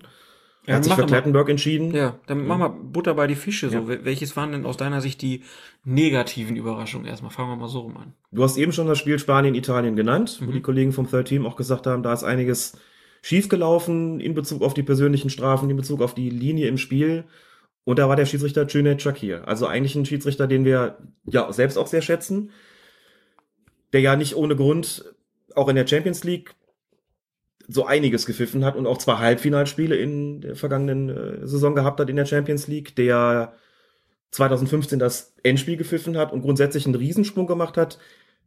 Der hatte tatsächlich ein für seine Verhältnisse nicht so gutes Turnier und ist dementsprechend auch vorzeitig nach Hause geschickt worden. Und da muss man unter Berücksichtigung aller Umstände auch sagen, zu Recht. Der hat, ist irgendwie nicht richtig reingekommen, hat auch von seiner ganzen Körpersprache, die normalerweise sehr ruhig ist, nicht so überzeugt. Teilweise war es regelrecht so, dass er sich von den Spielern aufbringen lassen hat. Ne? Dass er also seiner ganzen Gestik und auch Mimik Aggressivität ausgestrahlt hat, das kann eigentlich nicht sein. Und bei Italien, Spanien, also wenn man es ganz hart formulieren will, muss man wirklich sagen, der ist ein bisschen untergegangen. Und das mhm. war das Spiel, nachdem auch klar war, den wird man bei dem Turnier wahrscheinlich nicht mehr sehen. War auch irgendwie der Eindruck, der war auch mit sich selbst unzufrieden. Genau. Wie er so vom Platz gegangen ja. ist, der sah irgendwie unglücklich aus. Der sah unglücklich aus und war mit sich selbst beschäftigt, auch in den Spielen. Der hat gemerkt, das läuft nicht rund. Ihm stehen vor allen Dingen die Spanier auf den Zehen, beschweren sich, hat da wirklich einfach knüppeln lassen und das Ding nicht mehr eingefangen bekommen. Das war nicht so gut. Carlos Velasco Caballo, viele gute Auftritte gesehen, auch in der Champions League, aber bei Turnieren, auch bei der Weltmeisterschaft 2014 und auch jetzt, seltsam, seltsam unbefriedigend irgendwie. Auch ein Schiedsrichter, der ist nicht reingekommen. Das war teilweise zu inkonsequent, teilweise zu passiv und hat irgendwie auch nicht zur Linie gepasst. Mhm. Auch er, muss man sagen, ist tatsächlich, wie ich finde, zu Recht vorzeitig nach Hause geschickt. Aber er hat noch nach der Vorrunde auch noch gepfiffen, ein drittes Ja. Spiel meine ich. Mhm. Da hat das äh, Third Team dann auch kritisch angemerkt, dass da wohl anscheinend ein politischer Einfluss geltend gemacht wurde irgendwie, dass gesagt wurde, der muss aber jetzt Mhm. noch weiter pfeifen. Schon möglich. Ähm, das wurde da ziemlich negativ äh, ausgelegt. Ja, wenn, wenn dem so ist, dass irgendwie durch äh, politischen Druck Schiedsrichter noch länger da bleiben, das ist schon, das ist schon mies. Das soll nicht sein eigentlich, aber wie man weiß, kommt es tatsächlich immer mal wieder vor, dass es solche politischen Ansetzungen gibt, dass die großen Verbände insbesondere ihren Einfluss geltend zu machen versuchen. Das mag bei Caballo auch so gewesen sein, ja. Gut. Und dann kommen wir zu den positiven, in Anführungszeichen, Überraschungen. Wer hat dir denn richtig gut gefallen? Na gut, Klettenberg haben wir schon erwähnt, auch schon in der letzten Podcast-Folge, so sicherlich so ein bisschen der Stern, der da so aufgegangen ist, gerade in der vergangenen Saison. Leute, die sich mit dem englischen Fußball beschäftigen, sagen, so gut ist der nur international. Zu Hause pfeift er manchmal Grütze, okay, soll aber dahingestellt sein, aber international wirklich tadellos und auch ein Schiedsrichter, der verdient das Finale dann gepfiffen hat. Ich würde noch zwei andere nennen wollen. Zum einen Damir Skomina, Mhm. ein Schiedsrichter, den ich so, also ich fand ihn immer, immer gut in der Champions League, aber nicht überdurchschnittlich, den ich so tatsächlich nie auf dem Zettel hatte. Das ist einer gewesen, der zwischendurch mal so als Geheimfavorit gehandelt worden ist für ein mögliches Finale, weil das wirklich sehr gut gemacht hat. Und das ist so ein bisschen ein Comebacker eigentlich, Victor Kassai. Kassai hatte auch schon mal ein Champions League Finale, FC Barcelona gegen FC Arsenal, das war die Nummer, wo Jens Lehmann vom Platz geflogen ist nach wenigen Ja. Minuten. Das hat Kassai damals gepfiffen war zwischenzeitlich weit vorne und alle haben gesagt, einer der, der Top-Schiedsrichter in Europa, hatte dann eine relativ lange Schwächephase. Dann bekam er das Eröffnungsspiel, bekanntlich ja zu, zur Europameisterschaft. Da haben auch viele gesagt, Kassai. Hat Colina keinen anderen, warum ausgerechnet Kassai hat's aber sehr gut gemacht. Und auch Kassai dürfte bis zum Schluss in der Verlosung gewesen sein fürs Finale. Hat's da nicht bekommen, was ich auch dann, also wenn jemand das Eröffnungsspiel pfeift, muss er nicht zwingend auch das Endspiel bekommen. Gab es zwar auch schon, WM 2006 beispielsweise, äh, der argentinische Schiedsrichter Horacio Elizondo wird für immer mit dem Namen Sidan in Verbindung gebracht werden. Gut, also Kassai hat es nicht gepfiffen, aber der hatte, wie beispielsweise die, die Leiter hätte auch das Spiel Deutschland-Italien gepfiffen, exzellent. Souveräne, selbstbewusste Körpersprache, immer auf der Höhe, klare, konsequente Entscheidungen. Das wirklich sehr gut gemacht und das ist so ein bisschen, der hat mich, mich gefreut, weil ich den früher mal sehr gerne pfeifen sehen habe und zwischendurch war er so ein bisschen abgetaucht und das war jetzt so, das war wirklich so eine Überraschung, muss ich auch sagen, dass der nochmal so wiederkommt, so stark wiederkommt, hätte ich nicht unbedingt gedacht und das hat mir sehr gefallen, wie er aufgetreten ist. Einer fehlt ja in deiner Aufzählung. Der Deutsche, Felix Brüch. Mhm. Hat dir nicht so gut gefallen. Doch, Brüch hat ein gutes Turnier gepfiffen. Brüch hat insbesondere beim Spiel England gegen Wales geglänzt. Ne, da war die Geschichte mit zwei ähm, Handspielen, die strittig waren, und war aber vor allem das, das Ausgleichstor für England, bei dem Colina ja gesagt hat, er hat äh, im Stadion fast einen Herzinfarkt bekommen, weil, weil Vardy ja so klar im Abseits gestanden hat, aber der Ball von einem Verteidiger gekommen ist und das Schiedsrichterteam das so glänzend gesehen hat.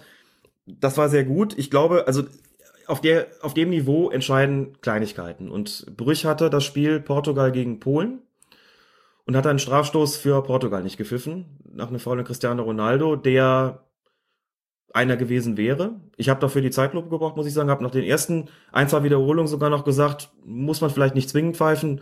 Doch, hätte man wahrscheinlich schon müssen. Und gut, da kam noch dazu, Deutschland im Halbfinale, das hat seine Chancen nicht gerade gesteigert, sonst wäre er möglicherweise auch in der Verlosung gewesen. Also der ist jetzt nicht nach Hause gefahren, weil er schlecht gepfiffen hat, ganz sicherlich nicht.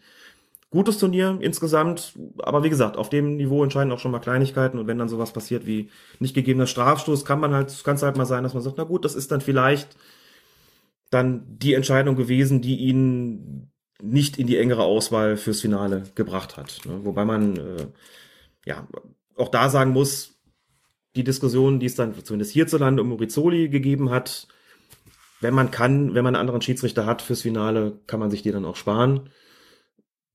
Und insofern war, war dann äh, Clattenburg, England war ja schon länger nicht mehr dabei, natürlich auch einfach eine konsequente Wahl und auch unter Berücksichtigung der ganzen Saison in der Champions League und der Europameisterschaft, muss man sagen, war es auch eine konsequente Entscheidung und sicherlich auch keine gegen Felix Brüch, sondern eine für Mark Clattenburg, der jetzt ein Tattoo mehr hat. Klettenberg. Ja, Den wie es heißt. EM-Pokal. Genau. Ist natürlich auch super für Colina. Der kann sagen, hier, guck mal. Ich habe den ausgesucht und das ist jetzt der allerbeste, der fast Ja. das Finale. Ja. Klar. Ne? So, generelles Fazit haben wir eben schon auch Ja. ein bisschen gezogen. Ähm, willst du noch was anmerken, was, was dir besonders gut Nee, ich glaube, das meiste haben wir tatsächlich gesagt. Fand die Linie, wie gesagt, sehr einheitlich. Das, das Auftreten war, war sehr gut. Fehlerquote war außerordentlich gering. Die ganze Vor- und Nachbereitung haben wir schon so ein bisschen drüber gesprochen. Also gerade die Einheitlichkeit, beispielsweise in der Beurteilung von Handspielen, war sehr gut. Es ist beim Abseits sind wenige Fehler gemacht worden und insgesamt eben nochmal nichts passiert, was wirklich spielentscheidend gewesen ist. Wenig Ausreißer nach unten, dafür viele sehr gute Schiedsrichterleistungen und wenn in der Öffentlichkeit insgesamt wenig über sie diskutiert wird und es sogar Medienbeiträge gibt, deren Aussage ist, das ist eigentlich so das, das beste Team der Europameisterschaft, dann muss man ja sagen, ist das wahrscheinlich wirklich ziemlich gut gelaufen. Damit kann man doch sehr zufrieden sein. Denke ich auch. Das Third Team hat noch ein paar Sachen angemerkt, die bisschen negativ waren oder die man im Auge behalten soll. Da waren halt diese politischen Einflüsse so der, der ein, eine Punkt. Ähm, dann sprachen sie über die Vorteilsregel, ähm, dass ihnen da aufgefallen sei, dass die teilweise ein bisschen uneinheitlich Mhm. wäre, auch insbesondere was die Assistenten anginge. Siehst du da auch was, äh, ein Problem aufziehen? Aufziehen nicht unbedingt. Beim Vorteil, gut, sind die Kriterien halt auch sehr weich. Und manchmal muss man als Schiedsrichter einfach auch Glück damit haben, äh, situativ, wenn man jetzt den, den Vorteil laufen lässt und wenn man es dann doch abpfeift. Da war die Einheitlichkeit vielleicht nicht ganz optimal, also oder nicht so gut wie beispielsweise beim, bei der Beurteilung von Handspielen, muss man sagen, aber für mich jetzt nicht unbedingt wirklich ein Problemfeld, wo man jetzt Sorge haben müsste, dass es da, äh, dass da jetzt eine Baustelle eröffnet wird. Und der nächste Punkt, den sie dann noch hatten, war die, ja, sie nennen es äh, Simulation, also das Schauspielern, die Schwalben. Ähm, es gab im ganzen Turnier nur eine einzige gelbe Karte wegen eines solchen Vergehens und ja, da hat man ja immer wieder mal das Gefühl, da könnten sie ein bisschen mehr geben. Ja. Kann man natürlich immer sagen, ja, sollte man auf jeden Fall härter bestrafen, aber es ist auch sau schwierig, ne, für einen Schiedsrichter. Und ich glaube, dass da die Anweisung eher gewesen ist, wenn ihr euch nicht absolut sicher seid, dass da simuliert wird, dann lasst die Karte bitte stecken. Sonst gibt's vermeidbaren Ärger. Dass es da Situationen gab, wo man dann gesehen hat, nach diversen Wiederholungen, okay, das sieht nach Schwalbe, nach Simulation tatsächlich aus, zugestanden.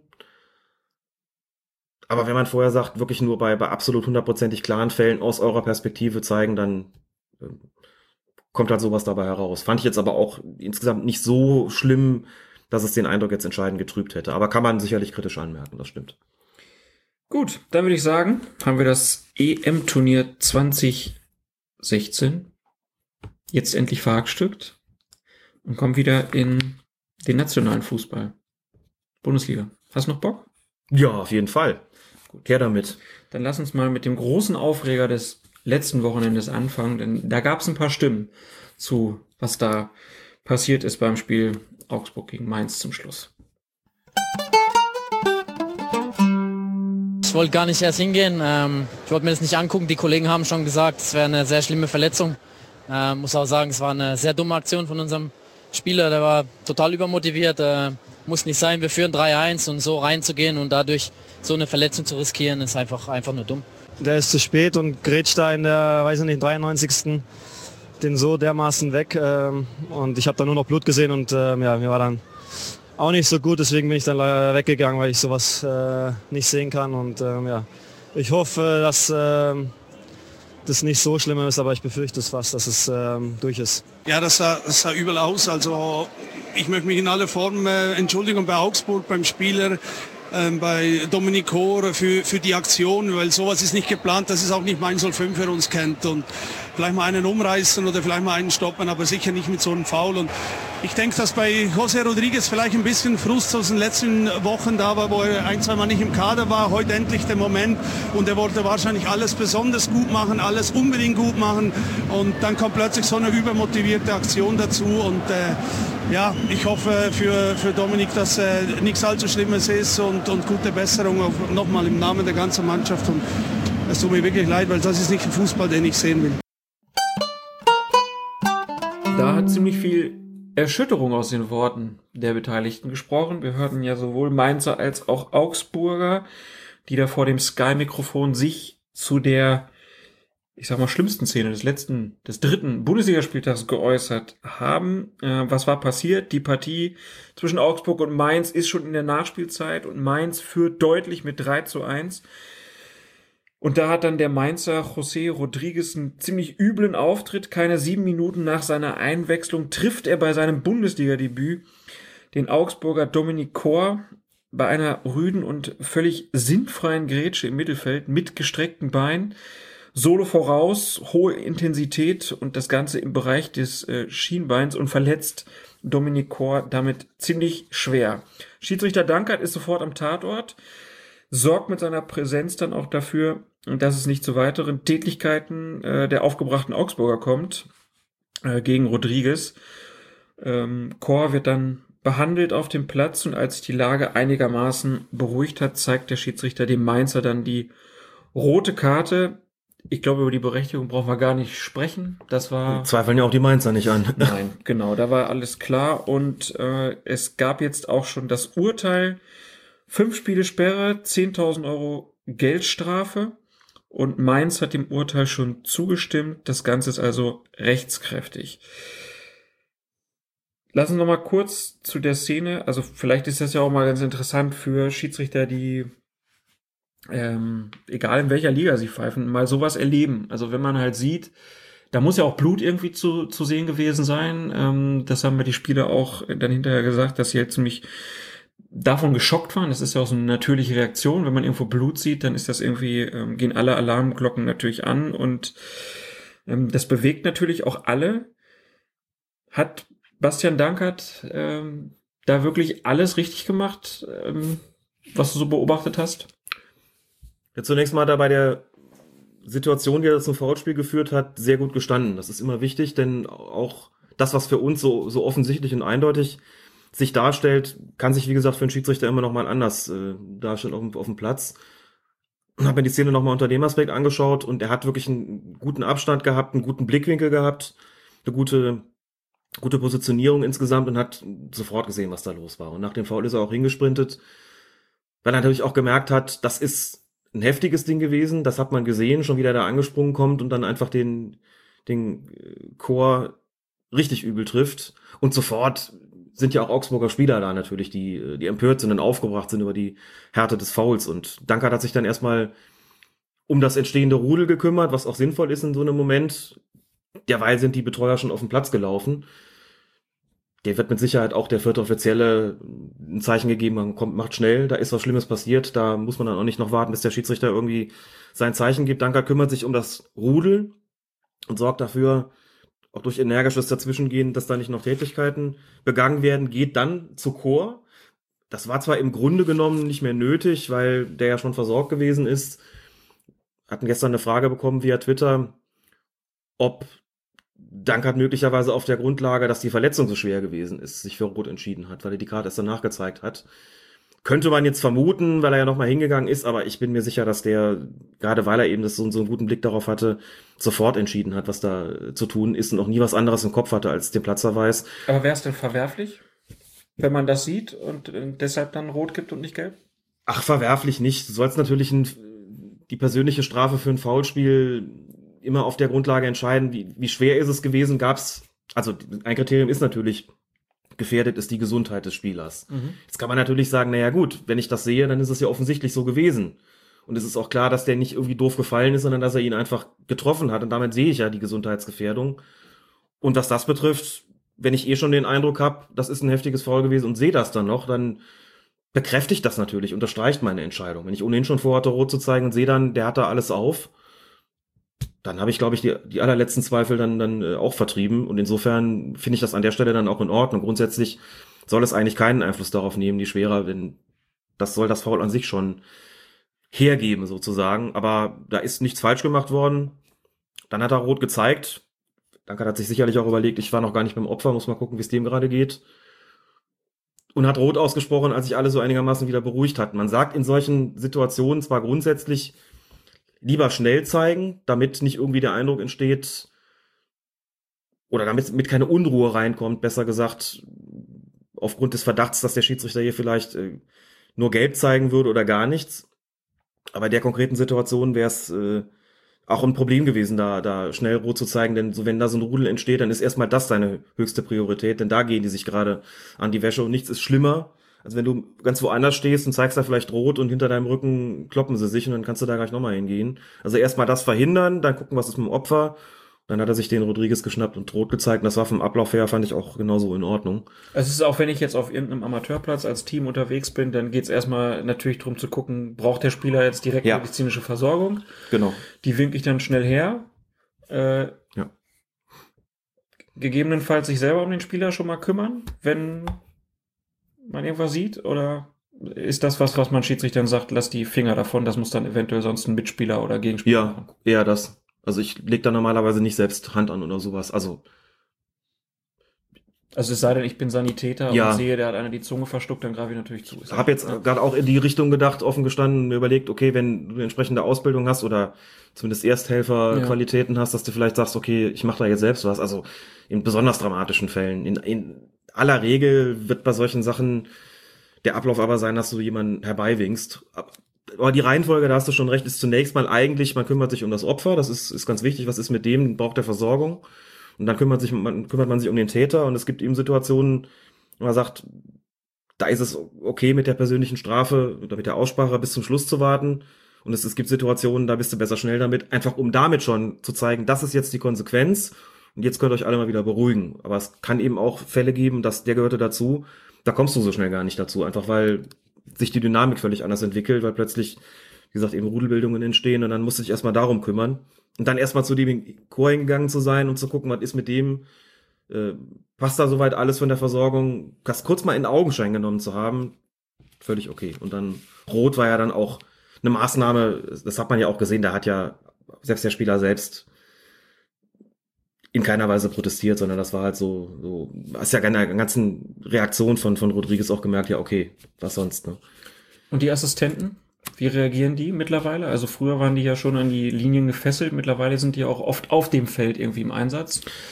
Ähm, vielleicht auch so, nicht jetzt nur bei so einer ja. Verletzung, aber gerade wenn es halt so Richtung Rudel gibt, wie sind da die Absprachen zwischen Hauptschiedsrichter und Assistenten? Wann, wann kommen die zur Hilfe und wann nicht? Also grundsätzlich kommen die Assistenten zur Hilfe, wenn der Eindruck entsteht, dass hier deutlich mehr als die zwei Augen des Schiedsrichters und die Tatkraft des Schiedsrichters gebraucht wird. In dem konkreten Fall war das noch nicht so wüst, dass zwingend ein oder beide Assistenten auf dem Platz hätten laufen müssen. Das hat man bei Rudeln aber sonst ganz gerne. Und dann ist die Verteilung so, dass zumindest einer geht immer so ein bisschen auf Distanz und beobachtet das Ganze aus sicherer Entfernung, weil er auch einen Überblick von da hat. Mhm. Einer geht quasi rein ins Geschehen, versucht da auch zu schlichten. Natürlich immer unter der Maßgabe, dass er da nicht irgendwie mit reingezogen wird.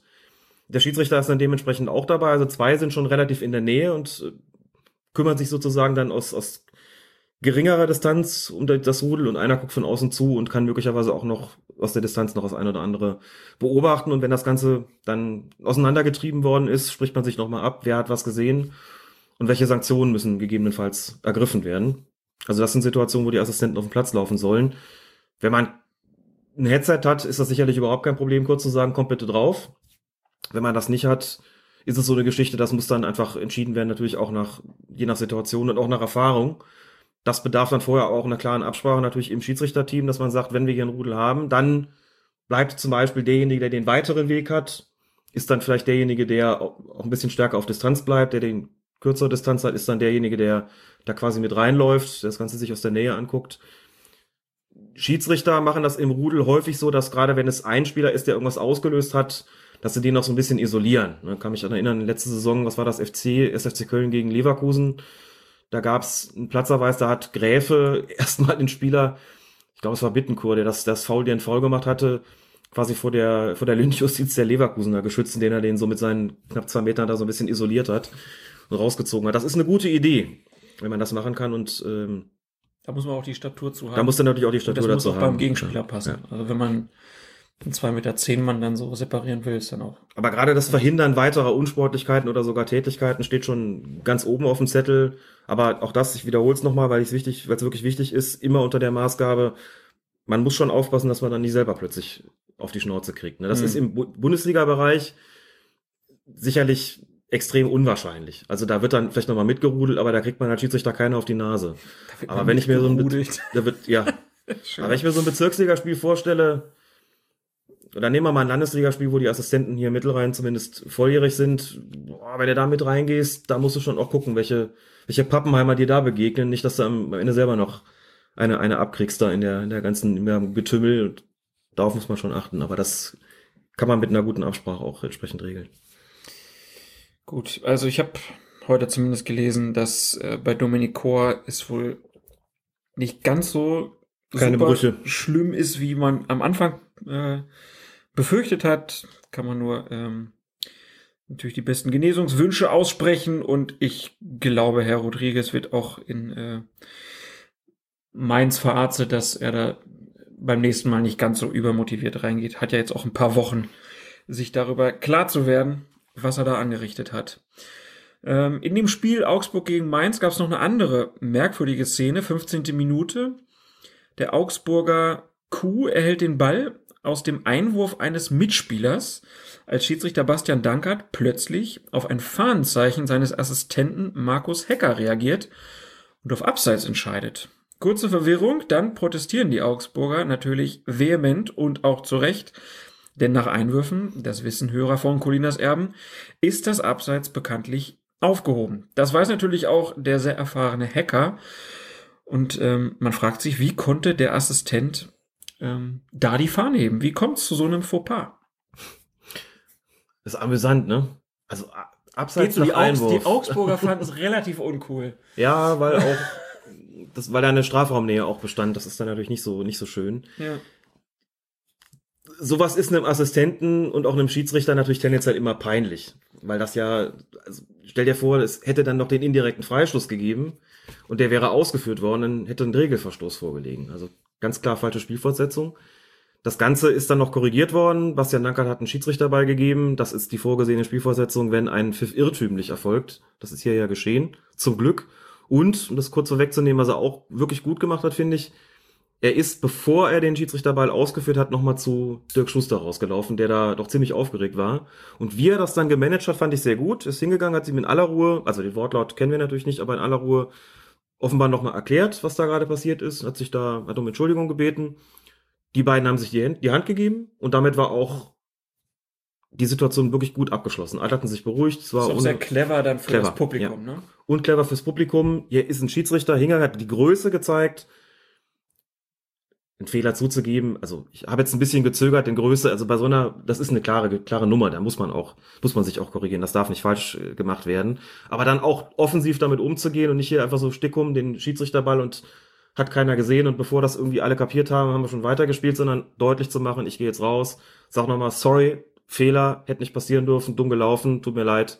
Ähm, Und dann geht's weiter und damit haben sie ihr Gesicht natürlich auch gewahrt. Sowas passiert, natürlich nicht aus Regelunkenntnis, klar, äh, nicht bei so einem erfahrenen Assistenten. Unkonzentriertheit in dem Moment, Unaufmerksamkeit, der stand auf der gegenüberliegenden Seite und hat in dem Moment irgendwie falsch abgespeichert gehabt, was da Sache ist. Also Falsches Gedächtnisfoto. falsches Gedächtnisfoto gemacht, genau. Ich ähm, weiß nicht, ob ich schon mal erzählt hatte, aber ich hatte so eine, so eine ähnliche Situation. Leider ist die nicht so gut ausgegangen. Tatsächlich mal im, in der Oberliga, schlimm genug. Da lag der Ball zum Abstoß bereit. Und es wurde ein Spieler, danach ist mir signalisiert worden, es bedarf einer Behandlung eines verletzten Spielers. Die Behandlung habe ich dann zugelassen und in der Zeit habe ich schlicht und ergreifend vergessen, wie das Spiel eigentlich fortgesetzt werden soll. Und nicht nur ich, sondern dummerweise auch mein Schiedsrichterassistent. Denn die Behandlung hat einen Moment gedauert, dann war sie abgeschlossen und der Torwart schlägt, also führt den Abstoß aus. Der Ball kommt zu einem Mitspieler in der gegnerischen Hälfte und mein Assistent steht draußen mit der Fahne, abseits. Es gibt aber, wie eben, wie schon mal angedeutet, auch nach Abstoß Nach dem Abschlag schon, aber nach dem Abstoß gibt's natürlich auch keinen Abseits. Der hatte die Fahne oben. Langjähriger, erfahrener, zuverlässiger Schiedsrichterassistent. Wenn der die Fahne draußen hebt, dann pfeife ich auch. Und hab auch gepfiffen. Es gab zwar ein paar erstaunte Gesichter, aber dem habe ich nicht sonderlich viel Bedeutung beigemessen. Wurde der Ball hingelegt und der indirekte Freistoß wurde ausgeführt. Und damit hatte ich einen Regelverstoß begangen. Natürlich weiß ich auch, und wusste ich damals auch schon, klar, dass es nach dem Abstoß kein Abseits gibt. Wir hatten einfach, wir waren einfach unaufmerksam, wir waren unkonzentriert und wir hatten beide geglaubt, das, was der Torwart da ausführt, ist kein Abstoß, sondern ein indirekter Freistoß. Aus irgendeinem Grund, vielleicht wegen Abseits oder was auch immer. Jedenfalls, wenn der zu einem freistehenden Spieler kommt, dann muss der halt abseits gewunken werden, ja.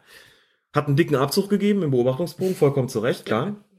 Aber insbesondere deshalb, weil ich eben das dummerweise nicht rechtzeitig gemerkt habe, sonst hätte ich ja auch einen Schiedsrichter dabei gegeben. Wäre immer noch blöd gewesen, aber nicht so folgenreich. Natürlich ist aus dem indirekten Freistoß jetzt nichts passiert, aber das darf natürlich einfach nicht, nicht vorkommen, sowas. Aber das Spiel wurde ich habe nicht mich dafür, wiederholt. Spiel wurde nicht wiederholt, gab auch keinen Einspruch, aber ich habe mich geschämt. Natürlich, also das ist einfach mega peinlich. Insofern Ja. kann ich nachvollziehen aus eigener Erfahrung, wie es dem Kollegen da gegangen ist. Gut, dass sie es nur rechtzeitig gemerkt haben, aber einen Moment mal nicht aufgepasst und der Ball kommt zu einem, der da völlig frei steht. Ne? Und der Reflex steht doch im Abseits, hoch mit der Fahne und vergessen zu haben, ja, kam halt dummerweise nicht aus dem Freistoß, sondern aus dem Einwurf. Hätte Dankert noch, korri- noch korrigieren können, rechtzeitig, indem er, also im Spiel schon, wenn er übers Headset gesagt hätte, was machst du da? Ja, abseits, wieso Einwurf, nimm die Fahne runter. Aber das hat nicht geklappt. Und sicher auch deswegen, weil Bastian Dankert gewusst hat, der hat da 100, wie viele Spiele hat er? Ich habe es auch nachgeguckt, gehabt, 100, knapp 150 Bundesligaspiele, da ist international unterwegs. Wenn der den Lappen hebt, dann ist da was, ne? War nicht wegen Regelunkenntnis. Nein, natürlich nicht. Aber das muss man halt auch dazu sagen, weil das, das ist ja die Reaktion der Leute natürlich. Ne? Doch keine Ahnung da draußen, doch auf den Lehrgang. Ja. Ich habe gedacht, du würdest jetzt noch ein paar Beschimpfungen ablassen. Nein, nein, nein. Schade. Ich kenne gar keine. Natürlich nicht. Ja gut, dann lass uns, ähm, wir haben jetzt einmal kurz das Spiel vorgezogen, ähm, aber wir gehen jetzt nochmal dann in der Reihenfolge, gehen zum ersten Spieltag. Köln gegen Darmstadt. Patrick Ittrich, der jetzt ja auch erst seine, ja, der hat eine halbe Saison hinter sich, ne? Und, Genau. äh, ist jetzt, ähm, ja, praktisch in seiner zweiten Saison. Äh, und in der zweiten Hälfte, da waren noch nicht mal elf Minuten äh, gespielt. Da hat der Schiedsrichter Patrick Ittrich die 22 Spieler schon wieder in ihre Kabinen geschickt. Was war passiert? Ähm, die Darmstädter hatten gerade am eigenen Strafraum einen Freistoß und auf einmal blitzte und donnerte es über dem Stadion so gewaltig, dass der Unparteiische sofort das Spiel unterbrach. Zwölfeinhalb Minuten Pause gab es und ähm, danach hat Ittrich dann erst die Begegnung wieder angepfiffen, wobei er sich zuvor, so heißt es dann hinterher, in den Katakomben belastbare Informationen darüber eingeholt hat, wann denn ein gefahrloses Weiterspielen möglich sein würde. Ähm, den Kölner Zuschauern war das natürlich total egal. Die haben einfach sich die Zeit damit vertrieben, ähm, wie das hier in Köln ja ganzjährig üblich ist. Die haben einfach Karnevalslieder gesungen. Ähm, und dann ging es halt einfach mit Fußball weiter. Äh, Ich war im Stadion. Es Ja. war schon, war schon irgendwie. Das ist wirklich auch echt, echt Köln. Ne? Man hat das gesehen, es wurde immer, immer schwärzer, immer dunkler. Und eigentlich war allen klar, das, das knallt hier gleich so richtig. Und dann Ja. ist auch, da hast du wirklich den, den Donner gehört und dann war sofort Pfiff und Kabine. Das äh, ist auch vollkommen klar, da kannst du ja nicht mehr spielen lassen. Ich war an dem Tag in Köln am See. War ein richtig, Oh. richtig schöner Ja. Tag, ja, richtig geiles Wetter. Und auf einmal kam die Durchsage, so, bitte verlassen Sie alle den See und die Wiese und kommen Sie zu den Häusern, gucken Sie sich die Wolke da an. Und die kam wirklich sehr schnell äh, an und dann wurde halt das ganze Freibad geräumt. Wir sind dann nach Hause gefahren und unterwegs die ganze Zeit Sonnenschein, zu Hause nur Sonnenschein und in der Stadt sah man aber, es hat unglaublich geregnet zwischendurch. Und dann habe ich halt Fußball angemacht und sah dann auch, dass die spielten weiter und auf einmal kamen dann die dicken Hagelkörner nochmal. Da hat Etrich dann aber nicht unterbrochen. Äh, kannst du das erklären, warum er jetzt das eine Mal unterbrochen hat? Ist, glaube ich, eindeutig, weil da ist ja in den letzten Jahren ein paar Mal was passiert, dass so ein Blitzeinschlag gerade Ja. auch dann ähm, ja ganze Mannschaften verletzt hat. Ähm, den Zuschauern hat man, glaube ich, gesagt, bleiben sie am besten auf ihren Plätzen, da ist Genau. am sichersten, äh, gehen sie nicht raus, sondern hier im Stadion ist es für sie jetzt am sichersten, nur das Feld halt räumen. Aber dann diese Hagelkörner, die waren ja schon relativ groß. Was meinst du, warum hat er da weiterspielen lassen? Ganz einfach, das äh, kann ich nicht nur vermuten, sondern das weiß ich sogar, weil ich ihn gesehen habe dabei. Ich war, wie gesagt, im Stadion, wie er eines dieser Hagelkörner in die Hand nahm und es auf seine Konsistenz hin prüfte. Und dann beschloss, dass keine Verletzungsgefahr besteht. Das war richtig zu sehen. Okay, Also also kurz, die waren, kurz die waren weich irgendwie. Die waren offensichtlich weich. Man, es gab einen Darmstädter, der so ein Ding abbekommen hat, der zuckte mal kurz und guckte etwas irritiert. Aber mir ehrlich gesagt auch nicht. Und es war jetzt nicht so massiv und war nur ganz kurz, dass es da einer weiteren Unterbrechung bedurft hätte. Und wie gesagt, der Polizeibeamte Patrick Ittrich hat also das Corpus Delicti dann auch in Augenschein genommen und anschließend festgestellt, hier besteht keine Gefahr für Leib und Leben. Und deshalb müssen wir hier nicht, nicht, nichts, nichts weiter unternehmen. So, das ist grollte und donnerte dann noch einmal, aber da war das Gewitter auch schon so viel, so weit, so viel weitergezogen, dass irgendwie klar war, hier besteht also auch keine, keine Gefährdung mehr. Das, ja. War auf jeden Fall, ne, war nicht so ganz einfaches Wetter den Mhm. Tag. Man konnte nicht so ganz abschätzen, wo knallt's, was passiert wann, wie wo. Ähm, aber gut, ich, ich glaube, das ist, ist mittlerweile auch Usus, ne? Wenn, wenn das, Ja, ja. wenn es dunkel wird, dann und irgendwo blitzt, dann sagt man den Schiedsrichtern, egal in welcher Klasse, macht Pause, ne? Und dann guckt er, wie dort es regnet. Ich weiß, äh, meine Radartal Kickers, die spielten, ähm, und da hat das so geschüttet äh, auf dem Ascheplatz. Da wurde dann gesagt, Leute, äh, es wird nicht weiter gespielt. Ganz nett war da die Anekdote dazu, dass man unter den Spielern von den Kickers dann auch mal nachfragte, wollte er denn weiterspielen? Und äh, da war es dann irgendwie 6 zu 5 die Entscheidung. Und die sechs, die gesagt haben, wir spielen weiter, das waren die, ähm, die mit der Straßenbahn gekommen waren. Und die, die mit dem Auto da waren, die haben gesagt, nee. Ah, okay. Ja. Wie durchsichtig. Ja. Äh, Wäre ein schönes Bild dann in der, in der äh, Linie 4 geworden, wenn dann da so matschige Fußballer drin gesessen hätten. also sie spielten, ich glaube, die war es Roland West oder so, und da gibt's irgendwie nur so einen Container und keine Duschen. Also das war dann der Hintergrund. Ja. Ja, aber die Autofahrer haben natürlich gesagt, ey, ich will hier nicht so vermatscht in meine, in meine Karre steigen. Ja, und es gab in Köln auch kürzlich einen Spielerbruch an einem Fußballplatz, wo es keine Kabinen gibt. Einfach, es gibt Ja. noch einige wenige Plätze. Ich glaube, das war hier Vogelsanger Straße. Da hat's gewittert. Es gab keinerlei Unterstellmöglichkeiten, keine Kabinen, kein nichts. Und da hat der Schiedsrichter gesagt, es geht jetzt vor allen Dingen darum, dass alle hier in Sicherheit kommen und seht zu, dass er hier Land gewinnt. Und da wir uns nicht unterstellen können, können wir auch nicht warten, bis das hier aufgehört hat. Das Spiel ist beendet. Ja. Das passiert dann halt auch mal. Aber wie gesagt, im Stadion gab es die Möglichkeit, äh, Karnevalslieder zu singen und es hat schon auch was gehabt. Ich musste so lachen. Das ist so, das ist so typisch Köln. Ja, die wittert. Können wir nicht Fußball spielen. Was machen wir da? Ja, da singen wir Karnevalslieder. Wir fangen mit unserem Stammbaum an. Bitte erheben sie sich von ihren Plätzen. Das haben die Leute dann gemacht und dann 50.000 Leute da gesungen. Die Darmstädter an dem Block haben wirklich erhaben geschwiegen und haben geguckt nach, was ist denn hier los? Ja, und als wir damit fertig waren, da kam in unserem Fädel. was auch passiert. Ja. Ne, ne? Eines ist doch klar. Ist doch eine schöne, beruhigende Musik. Ist schöne, beruhigende alle, Musik. Alle hatten gute Laune. Alle fühlen sich miteinander verbunden. Genau. Wunderschön. Und als der Edrich wiederkam mit den Mannschaften, haben sie alle gedacht, auch schade. Hätten wir jetzt doch stundenlang so weitermachen können. Naja, gibt ja bald wieder Weihnachtssingen im Stadion. Ja, das war's schon zum ersten Spieltag. Kommen wir zum zweiten Spieltag. Schalke gegen Bayern, ähm, 25. Minute.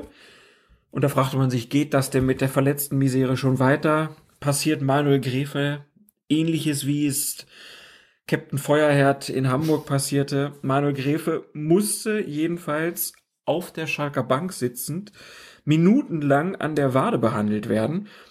Zum Glück das Ganze mit Erfolg. Er konnte das Spiel selbst ähm, zu Ende leiten. Kurz bevor er das Spiel dann aber wieder anpfeifen konnte, lernten dann alle Fernsehzuschauer das Phänomen des, ja, von der Spielverlagerung begrüßten Phänomens des abkippenden Schiedsrichters kennen, denn Gräfe griff sich eine kleine Kümmerling-Flaschen große, äh, Kümmerling-Flaschen großes Gefäß und ja, äxte das. Was war da drin, Alex?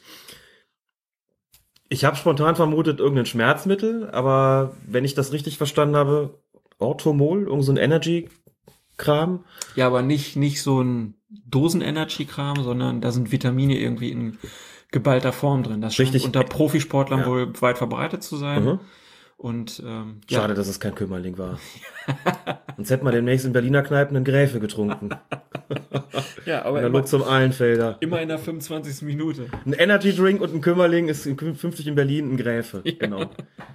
Nette Menschen trinken gerne Kümmerling. Die Äl- Älteren unter uns erinnern sich noch. Ja.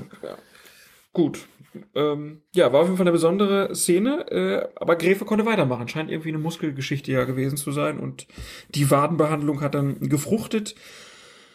Und äh, knapp zehn Minuten später, nach Gräfes Rückkehr und wieder an Pfiff, ähm, haben die Schalker dann eine große Torchance, als ihr Neuzugang, ja, Jevgen oder Jevhen, ich weiß es nicht. Ist eigentlich ein Eugen, ne? Ja, Jev Jevchen, Jevgen. Konoplyanka heißt er auf jeden Fall mit Nachnamen. Ähm, ja, der lässt auf jeden Fall den, ähm, du hast hier reingeschrieben in unser Skript Bayern-Heimkehrer. Bayern-Heimkehrer, ja, stimmt doch. Schade, dass du es gemerkt hast. Ich hatte gehofft, du trägst es einfach so vor. Es geht um Mats Hummels. ähm, den hat er mit seinen schönen Haaren einfach stehen lassen und dem Ball scharf nach innen gepasst. Und Jetzt wird's aber unsachlich hier. Bitte? Herr Rehse. Das war ein Lob. Ich hätte gerne die schönen Haare von Mats Hummels. Du nicht? Das, wer war das nochmal? Das war Arnold von VfL Wolfsburg, ne, der das zu, zu, äh, ähm, zu welchem Realspieler noch gesagt hatte? Ich hätte gern so schöne Haare wie du. Weiß ich nicht. Bei dem Champions League. Ach hier, als der, der in die Knie gegangen ist, der Brasilianer, der ähm, Außenverteidiger, wie Ja. heißt er noch? ich hatte gehofft, du hilfst mir jetzt über den peinlichen Moment des Ja. Schweigens hinweg. Ich hab mich auch gerade überlegt. Alle Brasilianischer Nationalspieler. vor, vor Augen.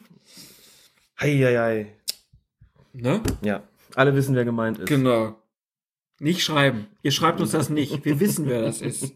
Fällt uns auch noch ein. Ist egal, auf jeden Fall. C, oder? Konoplyanka hat auf jeden Fall den schönen Mats stehen lassen. Nein, äh, auf jeden Fall. Mats Hummels stehen lassen und äh, den Ball scharf nach innen gepasst. Dort blocken David Alaba und Manuel Neuer den Schuss von Klaas-Jan Hünteler gemeinsam ab.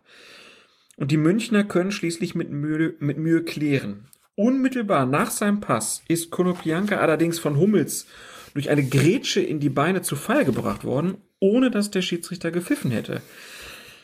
Es war dann so, dass auf dem Platz niemand irgendwie einen Strafstoß gefordert hätte. Die Brisanz der Szene wird dann aber in der Zeitlupe richtig deutlich, ähm, dass man schon sieht, na, der Hummels, der trifft den Konoplyanka und die Gelehrten streiten sich hinterher, hätte es hier nicht hinterher einen Elfmeter für Schalke geben müssen und Hummels war schon verwarnt, hätte das nicht auch eine gelbe, gelb-rote Karte nach sich ziehen müssen. Ja, und solche Szenen haben wir ja schon häufiger mal hier drin gehabt. ne? Das ist so das leidige Thema. Was ist denn eigentlich, wenn bei einer Torchance der Ball schon abgespielt worden ist oder schon aufs Tor geschossen worden ist und das Foul danach passiert? Und die Antwort ist nach wie vor die, die gleiche geblieben. Das ändert ja nichts. Ne? Man muss sich immer nur mal vorstellen, so eine, so eine Nummer passiert, sagen wir mal, außerhalb des Strafraums, irgendwo im Mittelfeld ist einer im Ballbesitz, passt den Ball, spielt den Ball ab und wird danach gefoult, ja klar, dann gibt's einen Freistoß und alle sagen, boah, dann reden wir noch mal eine gelbe Karte, denn das Foul kam, da war der Ball ja schon weg. Hm. Also gar nicht, gar nicht Objekt der, der, der Begierde, gar nicht spielbar sozusagen. Und das Ganze im Strafraum ändert ja gar nichts an der Situation. Da wird halt immer argumentiert, ja, die, das ist ja schon irgendwie abgeschlossen gewesen. Und es gibt irgendwelche welche Foren im Internet, wo es dann heißt, da gäbe es eine Lex Krug. Die Lex Krug sehe so aus, habe ich noch nie was von gehört, offen gestanden, außerhalb dieses, dieses Forums sehe so aus, dass wenn da abgeschlossen worden sei, dann solle man nicht mehr äh, pfeifen, da wolle ja auch niemand einen Strafstoß, was übrigens tatsächlich stimmt. Ne? Die Spieler sind daran ja auch gewöhnt. Zimmert einer aufs Tor und wird danach getroffen, egal, geht weiter und will auch keiner was. Ja. Ich frage mich immer so ein bisschen, warum eigentlich nicht? Denn was ist denn hier passiert? Der Ball ist abgespielt worden, der Ball ist aber noch im Spiel, erste Voraussetzung. So, zweite Voraussetzung für einen direkten Freistoß bzw. Strafstoß. Vergehen am Gegner hat stattgefunden. Auf dem Platz auch. Der Treffer war ja auf dem Platz und selbst wenn er leicht außerhalb gewesen wäre, hätte man inzwischen auch gesagt, macht nichts, gibt trotzdem den entsprechenden Strafstoß. Und es war auch ein Foulspiel. Insofern alle Voraussetzungen für einen Strafstoß waren hier gegeben. Und es wird einfach uneinheitlich gehandhabt. Ne? Mir ist spontan eine Situation eingefallen aus der vergangenen Saison. Erster Rückrundenspieltag, Hamburger Sportverein Bayern München. Müller läuft aufs Tor zu, ich glaube umkurvt Adler, schießt oder hebt den Ball Richtung Tor. und wird anschließend von Adler gefällt. Der Ball geht nicht ins Tor, also auch keine Vorteilsbestimmung möglich. Schiedsrichter Felix Zweier pfeift, gibt Strafstoß und zeigt Adler die gelbe Karte. Ganz klar, Foulspiel nach Torschuss. Mhm. Vollkommen korrekte Entscheidung. Sowohl der Strafstoß war korrekt, als auch die Verwarnung. Und hier ist es so gewesen, klar, da wollte auf dem Platz niemand einen Elber haben. Kondobianka spielt den rein. Der ist, das, kommt- der, ist, der ist das gewöhnt, dass man da abgeräumt wird hinterher? Offensichtlich, ja. dann kommt das Foul von Hummels. Gut, und dann können wir jetzt natürlich, müssen wir darüber sprechen, was ist da jetzt in der Mitte passiert. Denn es kann ja sein, das wurde auch entsprechend äh, dann angesprochen von den von dir zitierten Gelehrten, hat es da nicht in der Mitte irgendeinen Vorteil gegeben. ne? In der Mitte steht irgendwie Alaba und in der Mitte steht Neuer und in der Mitte steht irgendwo Hünteler. Und Hünteler erreicht auch den Ball und der Ball wird dann von aus kurzer Distanz von Alaba und Neuer abgeblockt. Wo da ein Vorteil gewesen sein soll, erschließt sich mir nicht. Klar, wenn der Hünteler den Ball in Ruhe annehmen kann, in Ruhe abschließen kann, der geht vielleicht am Tor dann vorbei, dann kann man sagen, hier ist der Vorteil eingetreten, hier gebe ich keinen Strafstoß mehr. Denn mehr kann der auch nicht wollen. So dass er den vorbeilegt, ist dann irgendwie auch sein Problem. Aber den Vorteil habe ich hier nicht gesehen. Den hat Gräfe auch nicht angezeigt. Und ich glaube auch nicht, dass Gräfe so argumentieren würde, dass er da auch nur gedanklich sozusagen die Vorteilsbestimmung zur Anwendung gebracht hat. Das heißt, hier wäre eigentlich, obwohl es keiner wollte, regeltechnisch gesehen, der Strafstoß die richtige Entscheidung gewesen. Und dann hätten wir auch über Gelb-Rot für Hummels gesprochen, denn das Ding, das Einsteigen war nicht so ganz ohne, muss man sagen. Und, ähm, also kein Vorteil. Deswegen eigentlich mal wieder so ein Fall, wo wir sagen, hm, komisch. Wollte noch nicht mal die angreifende Mannschaft einen haben, aber eigentlich wäre es einer gewesen. Und vielleicht einfach so eine Geschichte, also ja, wo man vielleicht sagen muss, müssen wir drüber sprechen, ob es irgendwie einfach einheitlicher entschieden werden. Entweder sagt man, na gut, äh, also regeltechnisch kann es eigentlich auch nur eine Entscheidung geben. Grundsätzlich, das ist da ja dann pfeift halt. Es ist halt ein Strafstoß. So, es sei denn, es lässt sich wirklich ein guter Vorteil erkennen und auf guten Vorteil entscheiden. Und dann können wir sagen, wenn das so ist, dann müssen wir nachher natürlich nichts mehr machen. Das ist klar. Wenn der Vorteil eingetreten ist, dann kann ich nicht nochmal nachpfeifen. Aber das ist hier mit Sicherheit nicht der Fall gewesen.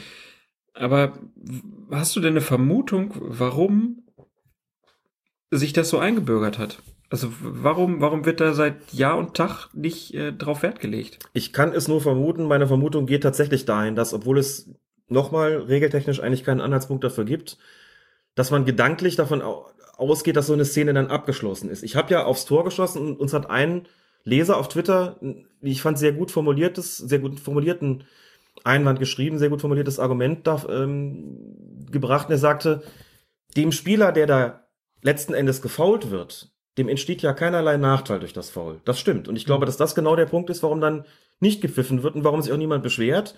Der konnte ja noch ungehindert passen in diesem Falle oder nimm andere Fälle, wo ein Angreifer ungehindert abschließen kann. Und wenn erst danach ein Foul kommt, entsteht dem in der Regel ja kein Nachteil. Es sei denn, du hast so ein Ding, dass der Ball nochmal zu dem zurückkommt und der liegt dann da am Boden und kann nicht eingreifen, weil er gefoult worden ist.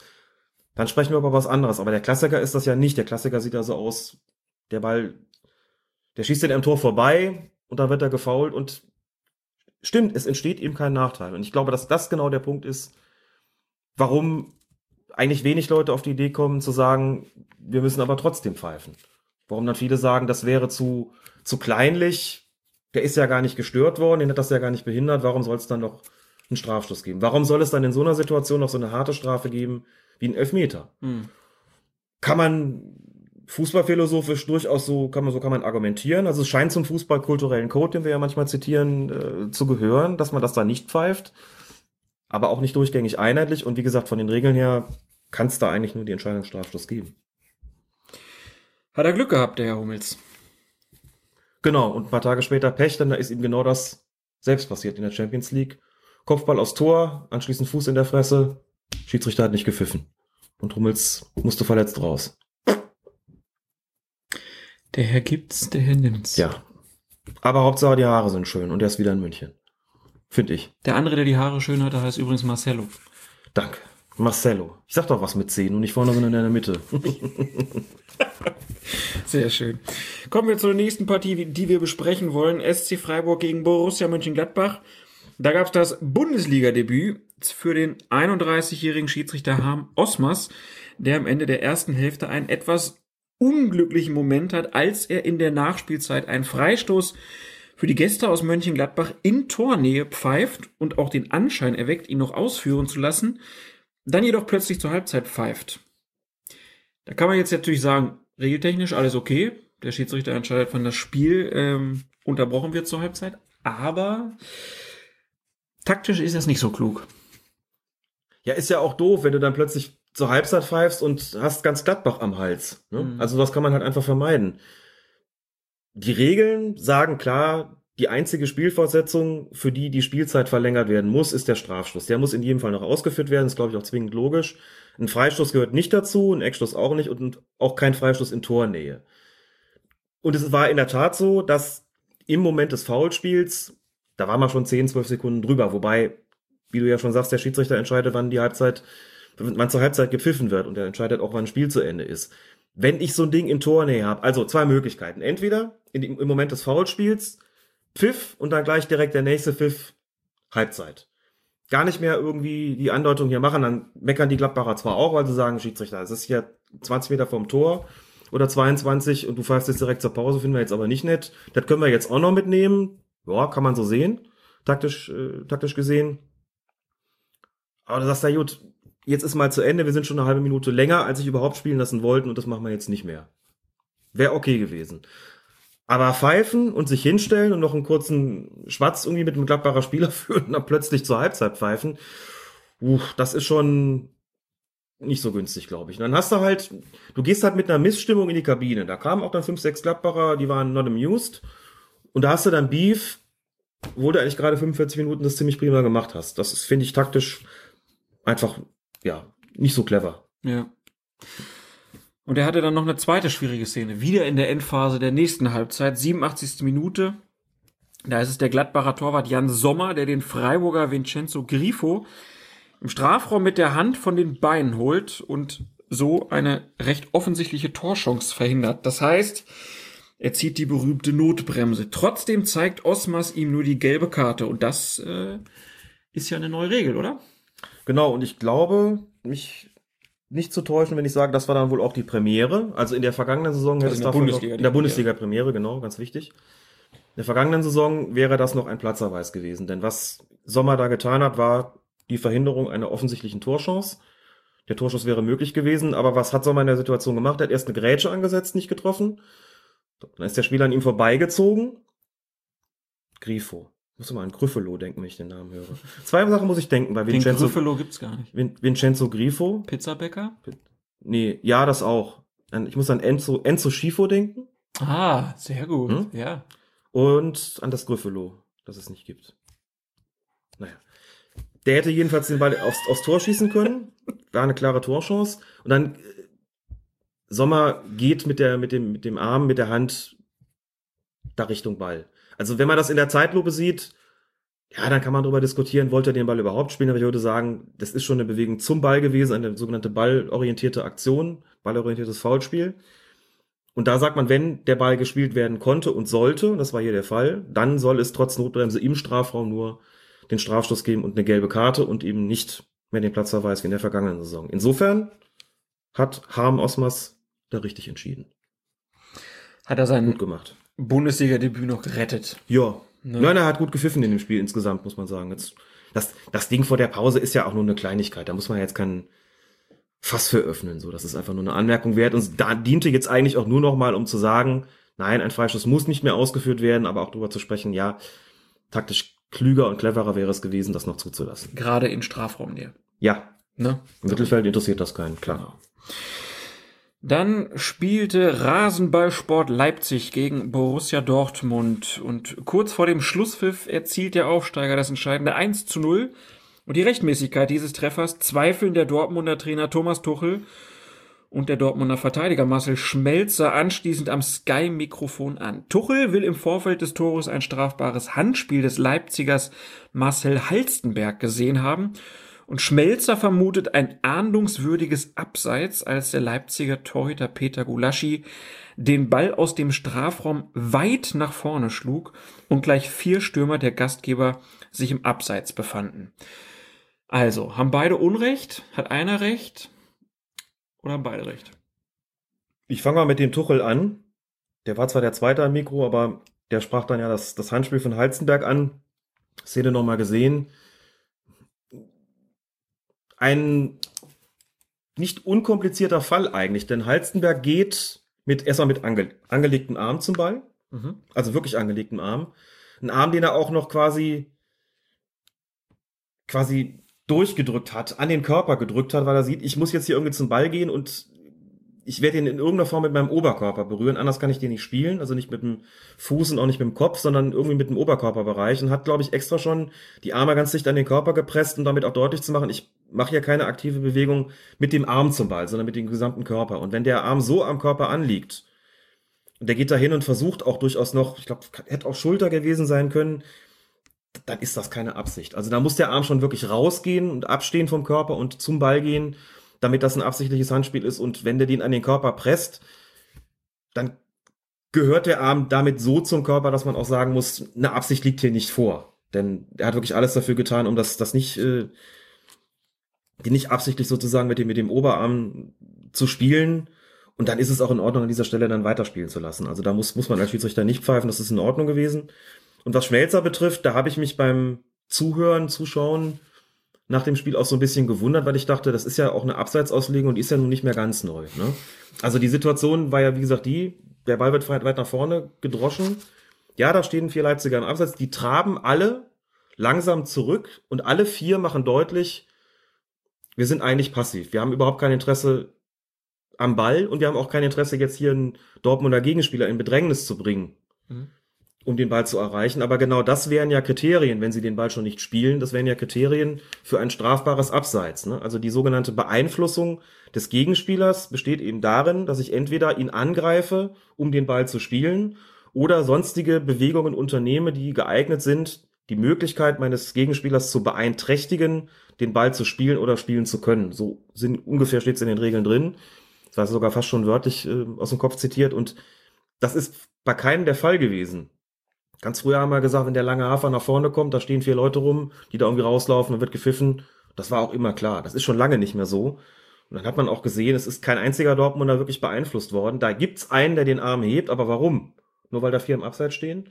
So, und wenn sie ihn dann verdaddeln, dann deshalb, weil sie sich mit dem, das, weil sie offenbar mit der modernen Abseitsauslegung nicht so vertraut sind, dass sie wissen, wir müssen jetzt hier einfach weiterspielen. So, und auch unter dem Aspekt vollkommen korrekte Entscheidung. Da lag kein strafbares Abseits vor. Abseitsstellung ja, ist aber nicht strafbar, aber kein wie auch immer gearteter Eingriff in Form vom Spielen des Balles oder einer Beeinflussung beziehungsweise Beeinträchtigung und insofern korrekt erzieltes Tor. Weder Handspiel, also weder strafbares Handspiel noch strafbares Abseits. Alles in Ordnung. Beide Unrecht, Schiedsrichter Recht. Ja, wobei ich Schmelzer recht eloquent fand, aber wie gesagt mich doch gefragt habe, ob es nicht dann sinnvoll wäre, sich nochmal darüber zu unterhalten, wie ich mich als Verteidigung verhalte, wenn sowas kommt. Denn das scheint ja Gesprächsbedarf zu geben. Werden sie gemacht haben in Dortmund, bin ich mir sicher. Auf jeden Fall Wolfgang Stark und sein Team ähm, haben da keinen groben Fehler gemacht. Dann kommen wir zum dritten Spieltag. Augsburg gegen Mainz haben wir eben schon besprochen. Gespielt haben noch Frankfurt und Leverkusen und in der 46. Minute, sofort nach dem Anschluss zur zweiten Hälfte, überrumpeln die Gäste aus Leverkusen die Hausherren mit einem schnellen Angriff durch die Mitte, den der Frankfurter Makoto Hasebe kurz vor dem Strafraum beendet, indem er den durchgebrochenen Charles Aranguiz umreißt. Eine klare Notbremse, wie es zunächst scheint, doch Schiedsrichter Christian Dingert, der pfeift und zunächst auch direkt äh, an seine Gesäßtasche greift und man schon die rote Karte erkennen kann, um sie äh, ähm, ja Hasebe wohl zu zeigen, der unterbricht dann steckt die Karte wieder ein, hört über sein Headset ähm, einen Einwand seines Assistenten Arne Arning. Was war passiert? Der Mann, der in jedem Telefonverzeichnis an erster Stelle steht. ja, also. Ähm, Selbst der auch Zweitligaschiedsrichter. Und, und der hat gesehen, das ist erst das zweite Vorspiel, was passiert. Das Umreißen. Mhm. Vorher hat Aranguiz mit der Hand gespielt. Und das ist eine Situation, da muss man ihm, glaube ich, also dem Assistenten echt ein Riesenkompliment machen, denn das war selbst in der Zeitlupe sehr schwer zu sehen. Er hat das richtige Gedächtnisfoto gemacht. Der hat das richtige Gedächtnisfoto gemacht. das ist so ein geiler Begriff. Gedächtnisfoto. also wenn man sich das nochmal vergegenwärtigt, Dingert greift zur Gesäßtasche und wird sofort umringt von heftig protestierenden Frankfurtern, die auch zum Assistenten zeigen. Finde ich übrigens auch interessant, denn die müssen ja irgendwas mitbekommen haben. So, also dazu muss man sagen, Hasebe, der Aranguis umgerissen hat, hat kurz vorher selbst noch protestiert. Du Ja. hast gesehen, wie so die Hand Ja. hochgeht, ne? Handspiel, das war der, der Handspielprotest. Jetzt ungeachtet der Frage, also klar, Spieler protestieren oft schnell und gerne. Hasebe hatte allerdings wirklich die, die Premium-Position in der, in der Situation. Der hat wirklich gesehen, da war ein Handspiel, hat mal die Hand gehoben, den Arm gehoben zum Reklamieren. So greift dann selber zu. Selbstjustiz. Ähm, zur Selbstjustiz, ja, genau, genau. Es war auch so eine, also es sah ganz komisch aus, so Ja. dieses Umreißen Du hatte auch schießt was- jetzt hier kein Tor. Genau. Ähm, lauf jetzt, du läufst jetzt hier nicht weiter, außerdem war eh Handspiel. Ja. Also es war fast schon so eine, so nach dem Motto, du kommst damit nicht durch, jetzt äh, wie, wie als, als Bestrafung für das Handspiel einfach mal umgerissen. So und äh, entsprechend empört war der auch. Das war so eine Art von Protest, wo man zumindest geahnt hat, da wird wohl schon was gewesen sein. So ganz ohne Grund sind die nicht so heftig zumindest. Und dann meldet sich Arning und sagt, ich habe ein Handspiel gesehen von Aranguis und in der Tat war es so. Aber bei den Fernsehbildern muss man echt sagen, boah, ich habe das öfter mal äh, gerade so in Einzelbildschaltung laufen lassen müssen, bis ich gesehen habe, wow, der hat recht, hat er wirklich gut gesehen. Und damit ist schon mal klar, wenn das Handspiel zuerst kommt und dann die vermeintliche Notbremse, das sind ja zwei Vergehen unterschiedlicher Mannschaften nacheinander und dann geht's natürlich darum, was ist zuerst gewesen. Also stand, stand jetzt sozusagen, da kommt ja noch was danach, Freistoß für Eintracht Frankfurt wegen des Handspiels von Aranguis und den hat es auch gegeben. Mhm. Und trotzdem gibt's ein kleines Aber. Genau, denn diese beiden Vergehen waren nicht, nicht beide nicht die ersten. Denn davor gab es noch ein Halten von David Abraham gegen Chicharito. Das war auch schon relativ deutlich. Also Ja. man hätte hier dann sogar eher sagen müssen, es hätte nicht den Freistoß für Frankfurt, sondern doch für Leverkusen geben müssen, wenn auch ein bisschen weiter vom Strafraum entfernt. Ganz genau. Und wenn man sich den Angriff nochmal anschaut und dann nochmal sich vergegenwärtigt, das war in der 46. Minute, direkt nach dem Anstoß. Das ist eine Situation, die ist für den Schiedsrichter total und fürs Gespann total eklig. Ja. Du pfeifst an, das Übliche ist, meine, du musst als Schiedsrichter natürlich sofort wach sein und Klar. äh, das ist klar, aber du pfeifst an und erwartest das übliche Geplänkel. Und was passiert, ist die totale Überrumpelung und dann hast du drei Vergehen innerhalb von, eigentlich von Sekundenbruchteilen, oder sagen wir von wenigen Sekunden. Ein Foulspiel von Gast. Nein, Quatsch, ein Foulspiel von Heim. Ein Handspiel von Gast und noch ein Foulspiel von, äh, von Heim. Drei Vergehen innerhalb kürzester Zeit. Und da Gedächtnisfotografien zu machen, ist auch wirklich schwer. Wenn du drei Vergehen nacheinander hast und dann auch noch in so, einer, in so einem Spielerpulk. Boah, das ist wirklich richtig schwierig, das dann überhaupt im Gedächtnis zu sortieren. Wenn man sich das jetzt ein paar Mal angeguckt hat und auch weiß, wie es abläuft, das hast du ja schon im Hinterkopf, dann ist das alles halbwegs unproblematisch. Dazu muss man noch sagen, dass das Foulspiel von, von Abraham an Chicharito und das Handspiel, die sind auch noch fast zeitgleich. Ja. Ich habe das mir ein paar Mal angeguckt und gesagt, okay, das Foulspiel des Frankfurters ist ein Wimpernschlag vorher und dann kommt das Handspiel, aber es ist fast gleichzeitig, sodass man da fast schon überlegen muss, sind sie nicht gleichzeitig, müssen wir uns nicht die Frage stellen, was tun wir denn, wenn die Vergehen exakt gleichzeitig gewesen sind? Dann musst du nämlich überlegen, Vergehen von äh, Vergehen, die gleichzeitig stattfinden, da wird dann das äh, geahndet, was schwerer wiegt. Und schwerer wiegen wäre in dem Fall dann auch der Freistoß für Bayer Leverkusen gewesen, und man sagt, das ist stärker in Tornähe der anderen Mannschaft. Mhm. Also entscheide ich dann, als weil es eben das härtere Vergehen sozusagen ist, nicht von der von der Art des Vergehens, sondern äh, von der Spielfortsetzung in diesem konkreten Fall und vom taktischen Aspekt wäre dann äh, das gewesen, den Freistoß für Bayer Leverkusen zu geben. Das wäre dann auch streng genommen die richtige Entscheidung gewesen. Aber in dem, in dieser Situation, da jetzt dann den Freistoß für Frankfurt gegeben zu haben, gut, unter schiedsrichtertaktischen Aspekten, bist du eh geneigt, in solchen, in solchen Situationen zu sagen, wir nehmen dann als Weg des geringsten Widerstandes quasi immer die Entscheidung vom Tor weg. Mhm. Das ist ja so ein bisschen die Maßgabe. Wenn du vielleicht Zweifel hast oder wenn sich so mehrere Sachen anbieten, dann wählst du eher den Weg, dass du sagst, immer vom Tor weg. Also immer so, dass die geringere Gefahr besteht, gibt den geringeren Ärger. Das zum einen, aber zum anderen, was extrem wichtig war in der Situation, war, dass es keinen Platzerweis für Hasebe gegeben hat. Denn das wäre auf jeden Fall falsch gewesen. Da waren gleich zwei Vergehen vorher und eine davon von der Mannschaft, die hier begünstigt worden wäre. Und das nicht gezeigt zu haben, weil das Handspiel da vorher war, das war auf jeden Fall das, das zentrale Ding in der ganzen Nummer. Dass es dann den Freistoß für Leverkusen hätte geben sollen, in dem konkreten Fall würde ich sagen, geschenkt. In diesem wirklich, dieser wirklich unübersichtlichen Situation direkt nach der Pause. Insofern wirklich auch ein, auch ein Lob, insbesondere für den Assistenten, das da so, so gut gesehen zu haben. Ähm, optimal wäre es gewesen, klar, wenn das, das Halten von, von Abraham gegen Chicharito noch gesehen worden wäre. Aber Ähm, also, aber gut. wir haben ja oft darüber gesprochen, dass man, wenn mehrere Vergehen hintereinander passieren, dass man ja möglichst schnell pfeifen soll, damit halt nicht äh, das große Geholze irgendwie losgeht. Äh, kann man Dingert hier einen Vorwurf machen, dass er das Halten von Abraham nicht gesehen hat?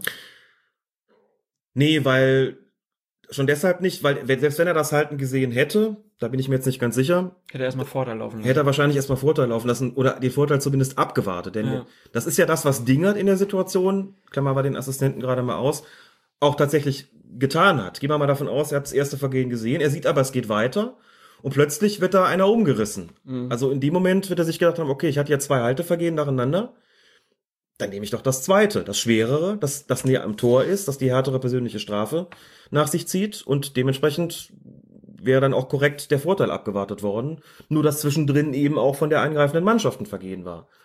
Das hat's so kompliziert gemacht. Aber nochmal, am wichtigsten war, dass es hier kein Rot gegeben hat. Ja, denke auch. Die Selbstjustiz muss man auch noch gar nicht bestrafen. Nicht mal mit Gelb. Ähm, du denkst jetzt darüber nach, ob das Vergehen als solches so Also das war. Das war nicht gelbwürdig. Nee. Nee. Nee, ne? Hat ihn so ein bisschen umgerissen, aber war das jetzt, würde man das jetzt als Vergehen, also Rot hätte es gegeben für die Verhinderung einer klaren Torchance, nicht wegen der Härte des Mhm. Ja. Fouls. Ist das Foul an sich so, dass man sagt, dafür würde ich überall auf dem Platz eine gelbe Karte zeigen? Ich würde sagen, nicht. nicht, nicht unbedingt. Gerade in der Bundesliga nicht. Es gab dann noch eine schwierige Situation für Dingert später, 86. Minute. Da ist es der Frankfurter Timothy Chandler, der im eigenen Strafraum zu einem Tackling gegen den davongeeilten Julian Brandt ansetzt. Der Einsatz von Chandler ist robust, ist riskant und ein bisschen berührt Chandler zwar den Ball, aber es kommt halt auch zu einem Kontakt durch den Brand dann zu Boden geht. Dingert entscheidet, wie gesagt, habe ich schon gesagt, entscheidet auf Strafstoß. Und ähm, für die Leverkusener natürlich. Und er zeigt Chandler dann, und das ist das Besondere dann an der Szene wiederum, die gelbe Karte, obwohl eigentlich ja eine Notbremse vorliegt. Ist das dann der gleiche Fall wie bei Jan Sommer vorhin? Genau. Auch hier ballorientiertes Vergehen. Er hat klar versucht, den Ball zu spielen, hat es nicht geschafft, hat ihn knapp verfehlt, deswegen nur die gelbe Karte. Und was den Strafstoß betrifft, Peter Gagelmann hat bei Sky gesagt, für ihn ist es eher keiner. Ich bin da nicht so, nicht so glücklich mit, offen gestanden, denn klar, wenn man sich die Zeitlupe anguckt, dann sieht man, Chandler berührt so ein bisschen den Ball, also er macht ein Tackling, mit dem er so ein bisschen den Ball berührt und der Kontakt kommt dann dadurch zustande, dass Brandt dann derjenige ist, der sozusagen durch die Ausholbewegung, der dann seinerseits Chandler trifft, Mhm. ne, wo dann die Leute gesagt haben, naja, geht der Kontakt dann nicht von Brandt aus, puh. Also in der Abfolge vielleicht schon, aber jemand, der so da reingerätscht und für mich auch nicht sonderlich kontrolliert und den Ball wirklich nur minimal berührt und dann aber deutlich dafür sorgt, dass der Kontakt mit Brand zustande kommt, da mache ich nicht Brand, der im Ballbesitz war, den Vorteil, dass der Kontakt da entsteht, sondern den mache ich da Chandler. Und deswegen finde ich die Strafschlussentscheidung ehrlich gesagt auch vertretbar. Ähm, denn da finde ich eine Zeitlupe ehrlich gesagt eher irreführend. Dann zu sagen, ja, ein bisschen den Ball getroffen und dann aber vom anderen eher getreten worden und der fällt dann, weil er den anderen trifft. Boah, nee, also das, ähm, da ist für mich eher der, dann doch eher Chandler der Verursacher und da gehe ich mit der Entscheidung auch mit, die ähm, Christian Dingert da getroffen hat. Ja. Denke auch, kann man geben und Kann man geben. ich so, bin, ich ja. bin recht froh, dass den Schiedsrichtern da der ganz große Druck jetzt äh, in der Form genommen wurde und sie da nicht immer rote Karten zeigen müssen. Ja. Denke, das waren jetzt hier schon mal zwei Paradebeispiele, dass diese Regeländerung auf jeden Fall sinnvoll war. Ja, also ich, es gibt, gibt viele, die sagen, Verhinderung einer Torchance ist, das ist ein schweres Vergehen und selbst wenn er den Ball nur knapp verfehlt, muss man so machen. Die Akzeptanz für die Regel ist, glaube ich, sehr gut, denn in beiden Fällen hat es, glaube ich, überhaupt keine Diskussion darüber gegeben. Es wird sicher noch zu Fällen kommen. Mir fällt gerade beispielsweise einer ein, Kollege Sascha Stegemann hatte zu Beginn der Saison mal ein Drittligaspiel in Magdeburg und hat dort nach einer glasklaren Notbremse des Torwarts das war auch noch zentrale, wirklich zentrale Position, Strafstoß und Geld gegeben hat Riesenprotest dadurch ausgelöst, weil die, ich glaube, es waren sogar die Magdeburger, die den Strafstoß bekamen, gesagt haben, hey, das ist eine klare Notbremse, der haut, haut den hier von den Beinen um da. Äh, holt ihn hier von den Beinen, meine ich, äh, mit den Armen. Und Stegemann hat deutlich gemacht, er geht nach dem Ball, verfehlt ihn. Und auch wenn es mittige Position ist, für solche Notbremsen gibt's nur noch gelb. Und da habe ich noch gedacht, aha, das mit der Gewöhnung daran und der Akzeptanz scheint schwierig zu sein. Vielleicht waren das jetzt bei Jan Sommer und bei ähm, Timothy Chandler zwei Fälle, wo den Spielern auf dem Platz gar nicht so klar war, dass es sich um eine Notbremse gehandelt hat. Das ist auch möglich. Ich hatte bei der Schiedsrichterfortbildung hier in Leverkusen, die ich von, vor ein paar Tagen zu machen hatte, noch gesagt, zu den Schiedsrichtern geht mal davon aus, dass ihr in Zukunft gleich mit zweierlei Arten von Protesten konfrontiert sein werdet. Wenn ihr nach so einer Form von Notbremse eine gelbe Karte zeigt, werdet ihr diejenigen am Hals haben, die sagen, das ist doch klar rot, weil Notbremse.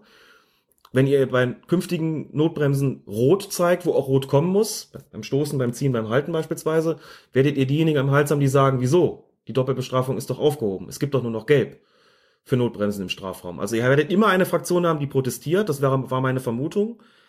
Diese beiden Fälle, über die wir jetzt hier gesprochen haben, bestätigen das jedenfalls nicht. Hm. Der Fall, den Sascha Stegemann hatte, schon. Werden wir noch beobachten müssen, aber Die entscheidende Frage ist, Ich kann damit leben, war dass es hier eine war es ballorientiert? die entscheidende, der entscheidende Punkt ist, war es ballorientiert? Und ballorientiert kann es nicht sein, wenn ein Angreifer ge- gestoßen, gehalten oder gezogen wird. Klar. Dass es da nicht um den Ball geht, kann man sich sofort vorstellen. Ja. Es gibt natürlich auch Fußvergehen, also Foulspiele mit den Fuß, Notbremsen mit dem Fuß, wo man sagen muss, das ist nicht ballorientiert gewesen. Klar. Es wird auch Fälle geben, wo der Torwart einen Gegner, gegnerischen Stürmer mit der Hand von den Beinen, holt, wo man auch sagen muss, das war trotzdem nicht ballorientiert. Der wollte den nur festhalten. Der wollte den nur, nur umhauen. Aber wenn der Schiedsrichter sagt, für mich ist das ballorientiert gewesen, also der Ball war spielbar und ähm, sollte auch gespielt werden, dann belässt er es bei einer Notbremse bei einer gelben Karte. Wie in diesen beiden Fällen quasi paradigmatisch geschehen. Also, liebe Hörerinnen und Hörer von Colinas Erben, bei solchen Szenen ab sofort immer sich selbst fragen, ballorientiert, ja oder nein?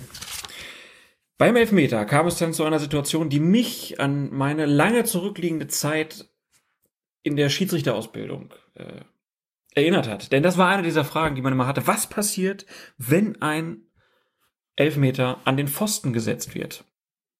Und so ist es Chicharito passiert. Und der Ball kam nämlich zu ihm zurück und er berührt ihn. Und in dem Moment musste der Schiedsrichter das Spiel dann unterbrechen, denn das ist verboten. Das ist verboten, denn der Pfosten ist gewissermaßen Luft, wenn ich das mal so übersetzen darf. Und es gibt keine einzige Spielfortsetzung, bei der der ausführende Spieler den Ball sofort wieder spielen darf. Ne? Also wenn ich einen Einwurf mache und laufe den Ball hinterher und spiele ihn ein weiteres Mal, ohne dass ihn ein gegnerischer Spieler berührt hat, gibt es auch einen indirekten Freistoß.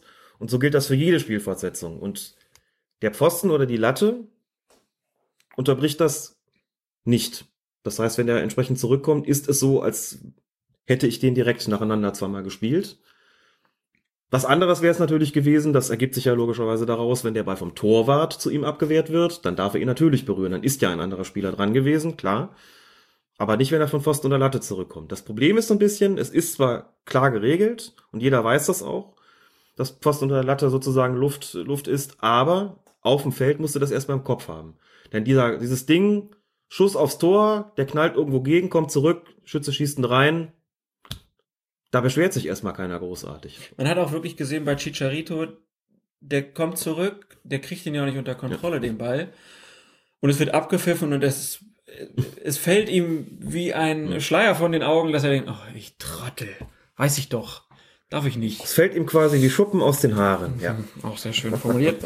ähm, ich habe noch eine schöne Szene jetzt gesehen, ich glaube aus Chile, Freistoß oder Schuss aufs Tor irgendwie, Torwart geschlagen und dann kommt ein Hund und wehrt den Ball ab. Ball geht nicht ins Tor. Ja. Und äh, wenn ich das richtig gesehen habe, das war aber nicht mehr ganz deutlich, der Schiedsrichter pfeift, läuft dann hin und, ich, und, und gibt, glaube ich, Abstoß. Uh. So nach dem Motto, ja, der wäre vorbei. Er wäre vorbeigegangen, okay. Mhm. Ja. Schiedsrichter dabei wäre es gewesen, ne? Genau, aber äh, ja. Das Und raus mit dem Hund. Das, raus mit dem Hund.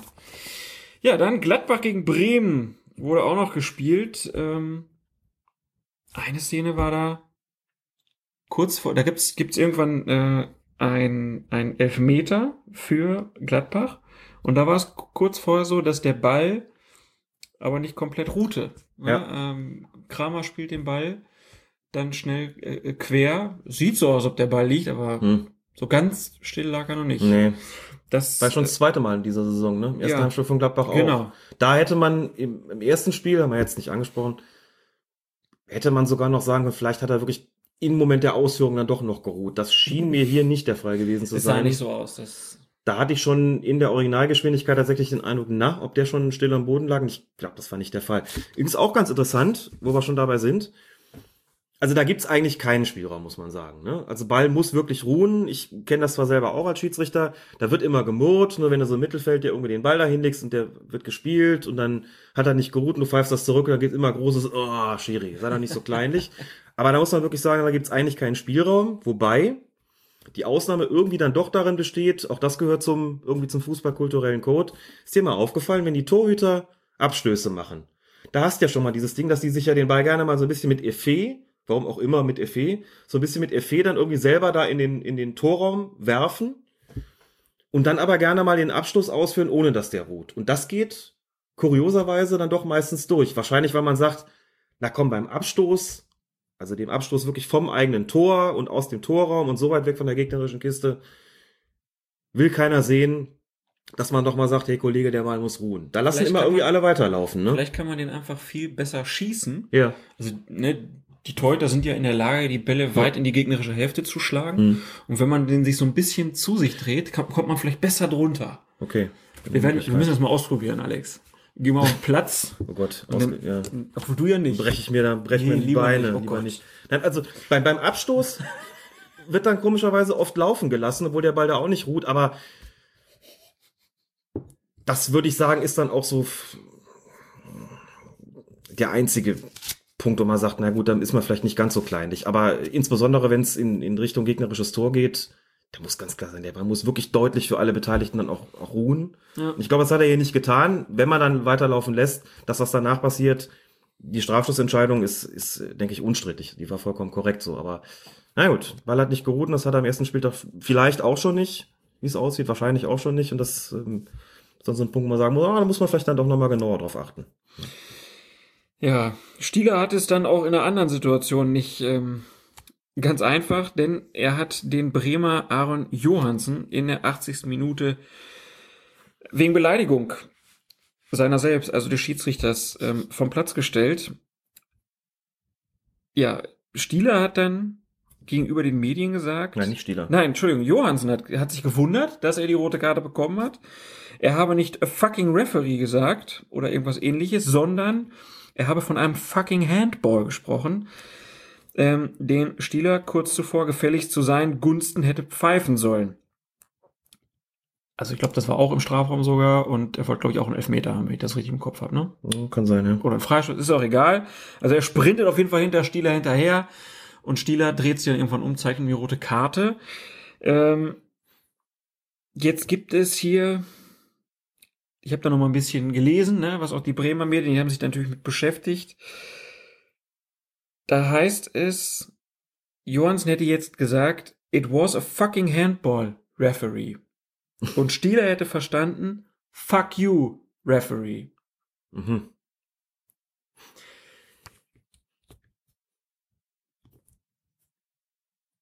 Es ist total, also es ist eine ziemlich blöde Situation. Ne? Also äh, einerseits sage ich, warum soll der Stieler einfach irgendeinen Spieler vom Platz Ja. schicken? Ne? Spiel war, also klar, will man sich da nicht gerne beschimpfen lassen, aber Hm. direkt eine rote Karte in der 80. Minute macht man eigentlich nicht. Also der, ich glaube dem, dass der gehört hat, sowas in der Richtung. Fuck you, Referee. Und dann wäre es ja auch eine klare rote Karte. Gucke ich mir den Gesichtsausdruck von Herrn Johansen an, der die rote Karte Der war kriegt, überrascht, ne? dann sage ich, ha, ganz unglaubwürdig ist das Hm. dann nicht, dass der vielleicht was ganz anderes gesagt hat. Wir waren nicht dabei, natürlich. Nee. Also, die, die Grenze, also die Mess, andersrum, die, die Messlatte für so einen Platzerweis wegen Schiedsrichterbeleidigung liegt relativ hoch. Ähm, im Profifußball zumindest. Im Amateurbereich sind die Schiedsrichter vielleicht schon das eine oder andere Mal ein bisschen, ich will gar nicht sagen dünnhäutiger. Ich meine, da wird einfach auch oft. Äh, kommt auch auf die Laune vom kommt auch ein bisschen auf die Laune ne? vom Ob die Schiedsrichter Kinder an, morgens nett waren, ob es mit der Frau zu Hause läuft, kennt man alles. Ja. So Ah, bei den Spielern okay. ja auch. Die sind auch besser oder schlechter drauf. Da ist dann, kommt schon öfter mal was, eine rote Karte für eine Schiedsrichterbeleidigung. Das ist, also, muss vielleicht dazu sagen, man, man fühlt sich als Schiedsrichter, ich finde, man fühlt sich als Schiedsrichter nicht besonders gut damit, wenn man sowas tut, denn ist schon weiterhin so die Maßgabe, viel sehen, wenig hören nach Möglichkeit. Und klar, wenn mir einer irgendwie das wirklich aus Leibeskräften so an den Kopf schmeißt und ich kann nicht anders, dann, dann fliegt er auch raus so. Aber auf dem Platz wird viel gesagt und da wird auch viel gesagt, was nicht druckreif ist und im Grunde genommen, ne, was da passiert, bleibt auch auf dem Platz und da re- sprechen wir alle nicht kurz, nicht, nicht groß drüber. In dem konkreten Fall läuft der Johansson mehrere Meter neben beziehungsweise hinter Stieler her und Stieler bleibt plötzlich abrupt stehen, pfeift und zieht sofort rot. Das heißt, der Spruch ist aus einer, aus einer relativen Nähe auch gefallen, weshalb ich erstmal gedacht habe, ich kann mir nicht kaum vorstellen, dass er sich da großartig verhört haben soll, denn äh, und dass der wirklich so abrupt stehen bleibt, so schnell reagiert und sofort zur härtesten Strafe greift, das machst du normalerweise wirklich nur dann, also gerade in solchen Klassen, in solchen, solchen Spielklassen machst du wirklich nur dann, wenn du auch absolut sicher bist, das hat jetzt wirklich überhaupt keine, es gibt überhaupt keine andere Möglichkeit, als es hier den Spieler des Feldes zu verweisen. Mhm. ne? Und dass Spieler hinterher sich hinstellen und sagen, ich habe was ganz anderes gesagt, oder dass sie nach Platzverweisen generell sagen, ich habe eigentlich nichts gemacht, jedenfalls nicht das, was der Schiedsrichter da, da gesehen hat, das ist ja nun auch normal. Ähm, der Schiedsrichter ist zur Neutralität verpflichtet und zur Objektivität.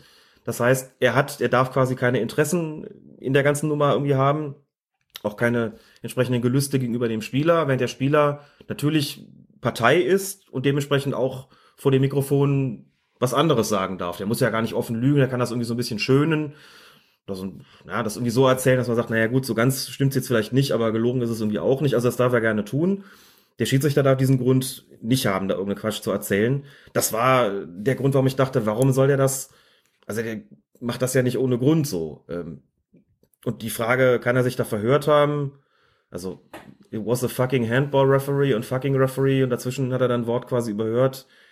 Aus der Distanz, also aus der Nähe sozusagen, ich weiß nicht. Also letztlich ähm, ist ja noch gar ich, der, der ganze, der gesamte Wortlaut, der da an die Öffentlichkeit gedrungen ist, basiert ja wohl auf den Aussagen von Aaron Johansson, wenn ich das richtig verstanden habe, beziehungsweise Ja, war nicht ganz deutlich. Medien. Das konnte ich nicht so ganz herauszuhören, ob die Stieler dann doch noch gekriegt haben. Ich könnte mir Ich aber vorstellen, nicht. dass Stieler lieber sagt, äh, Nee, ich mache mal einen schriftlichen Bericht, Ja. das sollen dann die Gerichte entscheiden. Also gerade nach solchen Sachen sagen die Schiedsrichter gegenüber der Öffentlichkeit eigentlich nichts.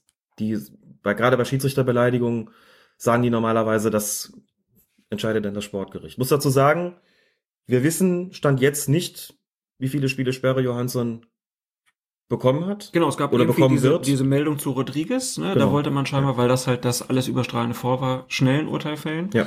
Äh, das hier wurde wohl nicht so ganz so hoch gehängt, obwohl ja jetzt äh, unter der Woche gespielt wird, aber rote Karte, mindestens ein Spiel wird es ja geben. Äh, mindestens ein Spiel wird es geben, das ist, glaube ich, vollkommen klar. Und selbst, also normalerweise wird sowas nach Aktenlage entschieden. Und das, auch da muss man dazu sagen, dass äh, wenn der Schiedsrichter in seinen Bericht reinschreibt, er hat zu mir dieses und jenes gesagt, dann ist das, da wird da normalerweise dahinter ein Punkt gesetzt. Ne? Ja. Denn der Schiedsrichter als eben objektive, neutrale Instanz ist da maßgeblich. Und ich habe bei, bei Twitter haben sich eben auch viele Werder-Fans über, über Stieler beschwert und gesagt, da steht Aussage gegen Aussage. Dazu muss man sagen, also das ist genau dann der Fall, wenn man die beiden sozusagen in ihrer Stellung oder Position im Fußballspiel auch als gleichrangig bewertet. Das ist natürlich nicht der Fall. Ja. Dass die, der Aussage des Schiedsrichters in diesem ganzen, dieser ganzen Sportgerichtsbarkeit eine wesentlich größere Bedeutung beigemessen wird, ist, glaube ich, klar. Und da muss man natürlich auch die Voraussetzungen äh, vorneweg schicken. Der genießt natürlich auch einfach einen extrem großen Vertrauensvorschuss und das muss auch so sein. Man kann dem Schiedsrichter nicht unterstellen, dass er da sein Mütchen irgendwie kühlt an irgendwelchen Spielern. Das heißt, wenn ein Spieler sagt, er hat das und das zu mir gesagt, dann steht das auch so da. Und selbst wenn der Spieler was anderes behauptet, steht eben nicht Aussage gegen Aussage. Sei denn irgendwie eine übergeordnete Instanz hat so große Zweifel daran, dass sie sagt, okay, wir hören die Beteiligten und dann Beteiligten und überlegen uns dann, was hier Sache gewesen ist und fragen vielleicht den Schiedsrichter, dann könnte nicht auch das so und so gewesen sein und entscheiden dann sozusagen nach, nach, dem, nach den Äußerungen da in dem, in dem Sportgerichtsprozess. Ich bezweifle, dass es dazu kommt, ehrlich gesagt, aber ausschließen kann man es natürlich nicht und wenn Werder sagt, es gibt so große Zweifel, wir wollen, dass das mündlich verhandelt wird, dann haben sie natürlich das Recht dazu. Ja. Und äh, Fucking Handball, lieber Herr Johansen, ist auch nicht die ganz feine Art. Nee, aber auch keine pfeifende rote Karte. Ja, aber das muss man auch nicht sagen. Fickender Handball. Verfickter Handball. Ja. Was die Bremer ja ausgegraben hatten, war, dass der zweite Bremer Torwart an dem Tag, Wiedwald, mal als Duisburger Ja. einen Ball zur Mittellinie geschmissen hat. Stieler vermutete, er wollte den Ball nach ihm schmeißen, hat ihn mit Rot vom Platz geschickt. Genau. Ja, die Szene habe ich auch Immer gesehen. Stieler. Immer, wieder Stieler. Klar, das wird natürlich Und das dann muss man halt ausgepackt. einfach sagen, liebe Bremen-Fans, dieses Spiel habt ihr nicht wegen des Schiedsrichters verloren. Wirklich nicht. Dieses Spiel haben sie nicht wegen des Schiedsrichters verloren. Das wäre auch ganz nett, wenn man das nochmal mit in Erwägung ziehen könnte. Und es ist auch, dass Stieler damals bei dem Platzverweis gegen Wiedwald einen Fehler gemacht hat, ist, glaube ich, klar. ne? Ähm, das ist auch unstrittig. Wenn man sich die Szene anguckt, Wiedwald kommt aus seinem Tor, Ja, brauchen wir gar nicht aufmachen. Also Höhe, ist- Höhe Strafraum und wirft den Ball dann in Richtung des Schiedsrichters.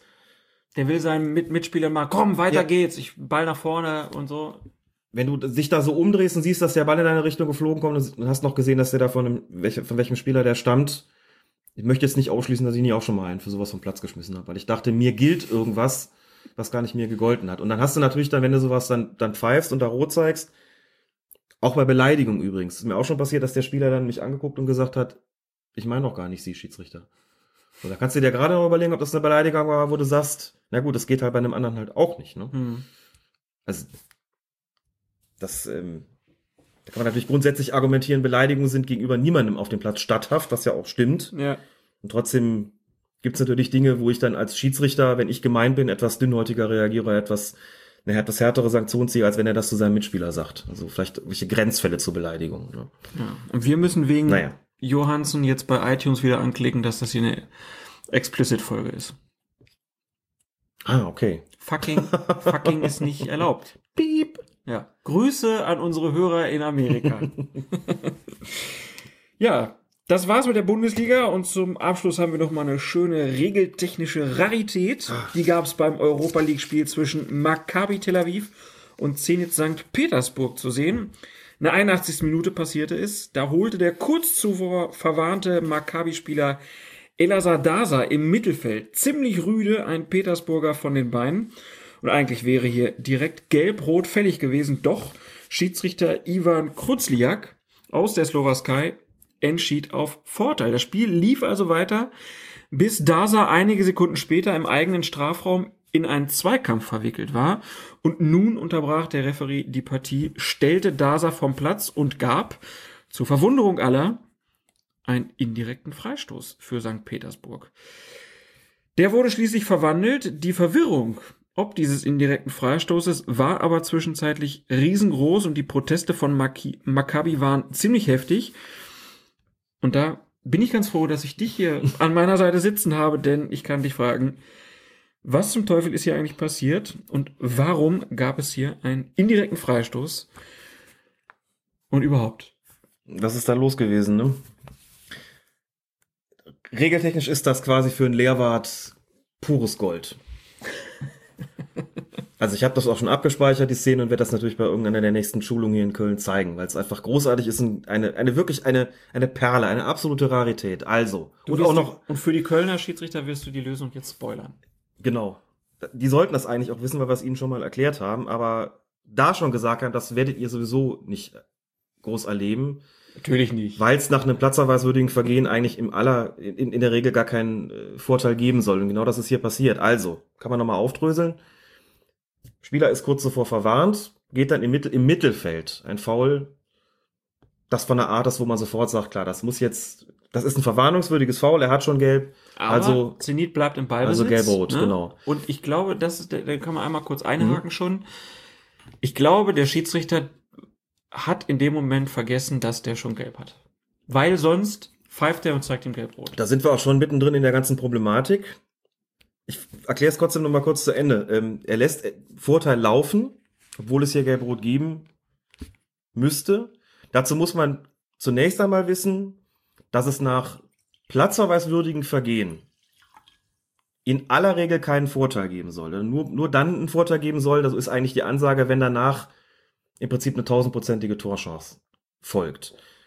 Platzerweiswürdig heißt sowohl rotwürdig als auch gelbrotwürdig. Und beim letzten Punkt, gelbrotwürdig, kommen wir so ein bisschen in den Bereich, dass der Schiedsrichter dann ja eigentlich im Kopf haben müsste, welcher Spieler schon verwarnt ist, wenn er da sofort unterbrechen soll.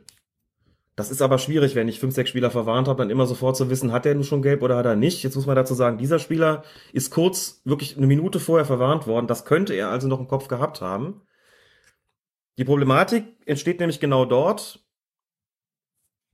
und da setzen jetzt die neuen Regeln ein, wo dieser Spiel, wo man den Vorteil gibt und dann darauf achten muss, ob dieser Spieler noch was macht. Denn, das ist wichtig, ein Spieler, der ein platzverweiswürdiges Vergehen begeht, also rot oder gelbrot, ist von der weiteren Teilnahme, wenn der Vorteil ge gewährt wird, von der weiteren Teilnahme am Spiel bereits da ausgeschlossen, ohne dass er die Karte gezeigt bekommen hätte.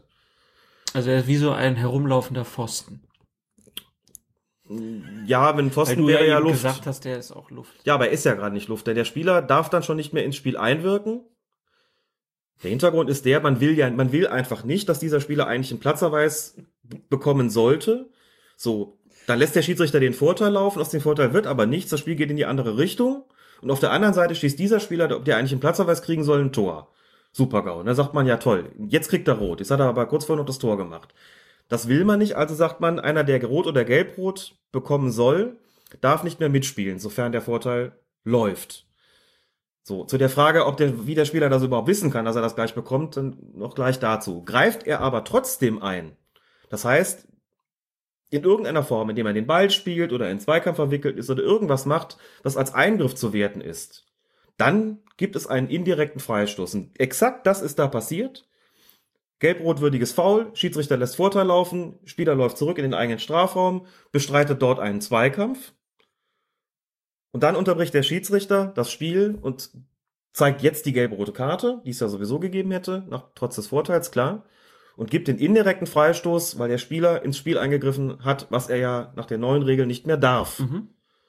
Deswegen hat es diesen indirekten gegeben. Jetzt muss man zunächst mal sagen, Punkt eins: das kann sein, dass er nicht mehr auf dem Schirm hatte, ob der Spieler, dass der Spieler schon gelb hatte. Das ist möglich und würde, wäre auf jeden Fall auch eine gute Erklärung. Und eine, das wäre eine Erklärung, die auch nicht ganz unwichtig ist, wenn man sozusagen bewerten soll, was, was man von dieser Regeländerung überhaupt hält. Denn das ist für einen Schiedsrichter total schwierig. Das kann ja immer mal wieder vorkommen. Du hast schon fünf, sechs Leute verwarnt. Jetzt passiert da so ein Foul, wo du sagst, dafür würde ich jetzt gelb zeigen. Boah, hat er schon gelb-rot, dann dürfte ich jetzt gar nicht mehr, dürfte jetzt nicht mehr mitspielen. Weiß ich nicht, Vorteil. Oh Gott, da ist er wieder. Jetzt spielt er nochmal den Ball. Das, man hat er jetzt schon gelb. Ne? Das, oh Gott, so. Aber beim zweiten Mal hat das offensichtlich dann gemerkt gehabt oder ein Assistent hat ihm das äh, irgendwie reingefunkt. Denn das, was da im Mittelfeld passiert ist, also ein Spieler, der eine gelb-rote Karte kriegen soll, also dafür lasse ich den Vorteil nicht laufen. Denn So groß war der Vorteil. so halt groß war nicht, der Vorteil einfach nicht. sagen, ne? Da ist ja gar nicht abzusehen gewesen, dass daraus eine Torchance resultieren würde. Ne? Dass dann schlussendlich ein indirekter Freistoß dabei rauskommt. Und ja nicht wegen des Vorteils. Ein indirekter Freistoß rauskommt, der dann sogar noch im Tor landet. Weshalb man ja argumentieren könnte, naja gut, aber was passiert ist, ist in letzter Konsequenz, der hätte gelbe-rot bekommen sollen, hat er ja auch bekommen. Und am Ende stand sogar ein Tor für die Mannschaft, deren Spieler da gefault worden ist. Könnte man ja auch sagen, warum? Ist doch eigentlich alles gut gelaufen. Das weißt du aber natürlich in der Situation nicht. Also, dass wenn man es vom Ende her bewertet, kann man sagen, ja, okay, aber wenn man das von der Situation her bewertet, und das ist das, was der Schiedsrichter normalerweise tun muss, muss man sagen, du kannst im Mittelfeld nach so einem Foul, das Gelb-Rot gibt, dann nicht einfach laufen lassen. Sofort unterbrechen, Gelb-Rot zeigen, dann entsteht die ganze Verwirrung und die ganzen Proteste, die entstehen dann alle gar nicht mehr. So, und dann haben uns Leute gefragt, aber wie soll der Spieler, wenn dann da doch der Vorteil läuft, was eben eigentlich nur in absoluten Ausnahmefällen so sein soll, wenn da jetzt der Vorteil läuft, wie weiß denn der Spieler überhaupt, dass er rot oder gelb-rot bekommt? So. Es gibt keine offizielle Argumentation in den Regeln, sondern einfach nur so eine überlieferte, die da besagt, ein Spieler, der sich eines Vergehens schuldig macht, das Gelb oder Gelb-Rot oder Rot nach sich zieht, hat nicht noch Anrecht darauf, mitgeteilt zu bekommen, dass er jetzt nicht mehr mitspielen darf.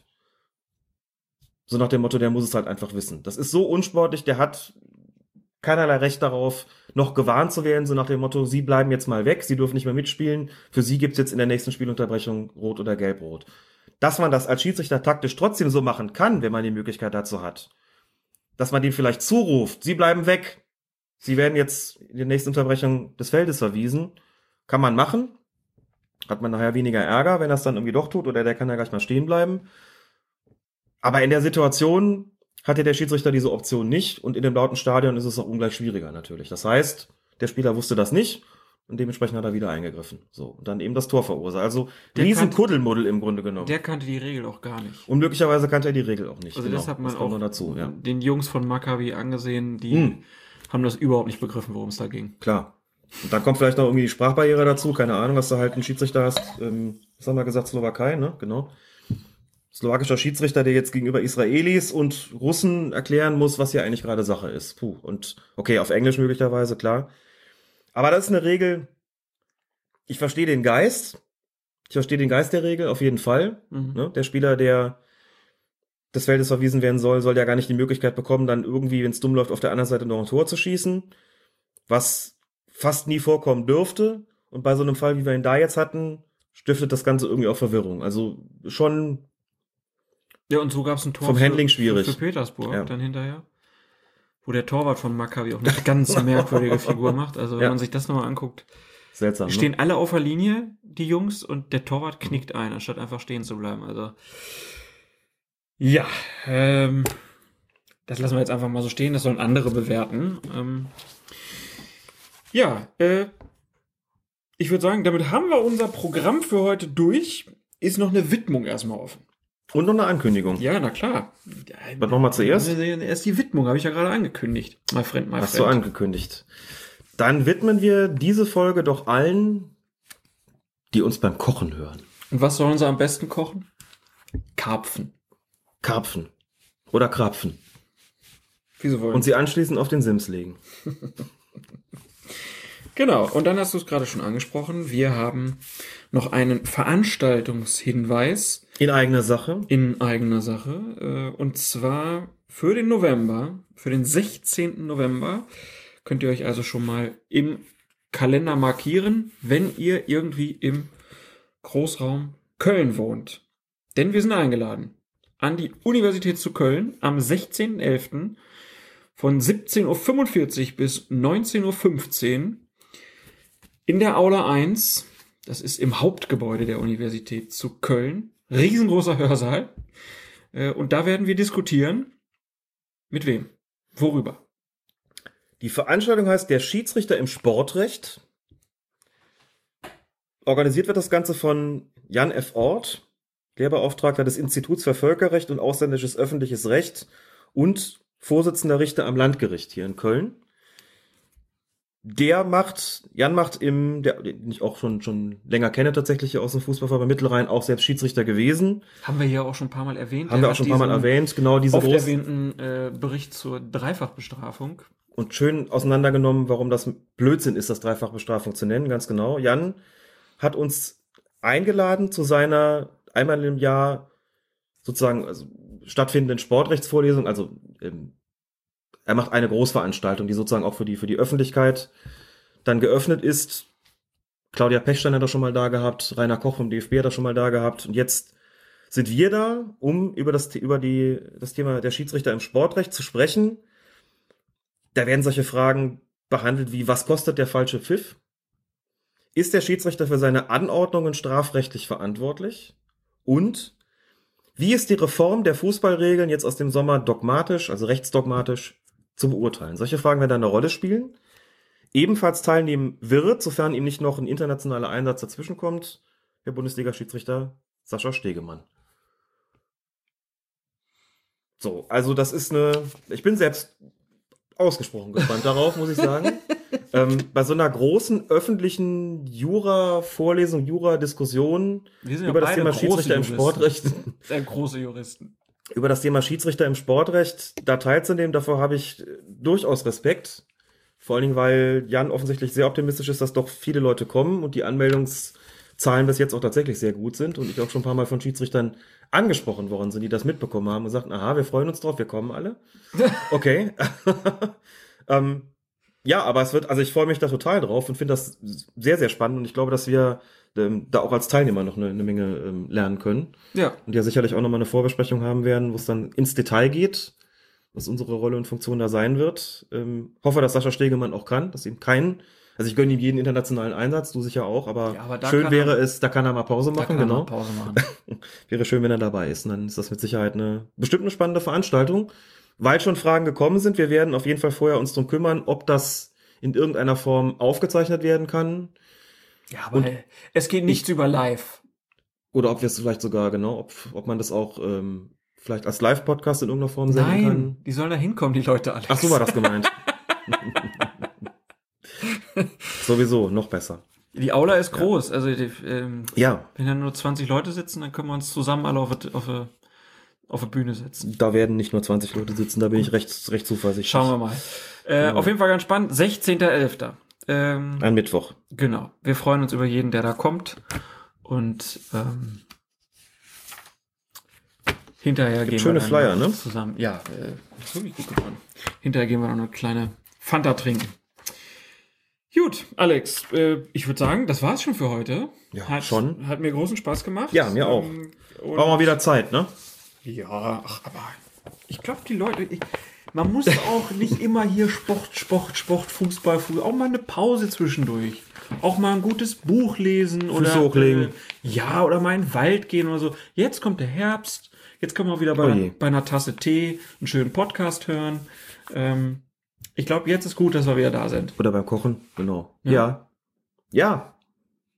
Ich werde jetzt von dieser, von diesem guten Gefühl, was ich nach diesem Podcast habe, ein schönes Gedächtnisfoto machen.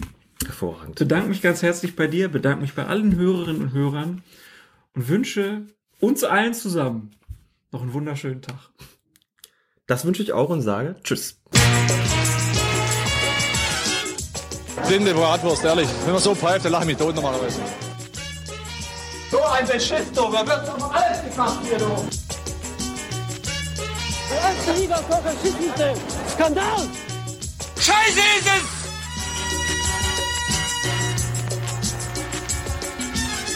Colinas Erben.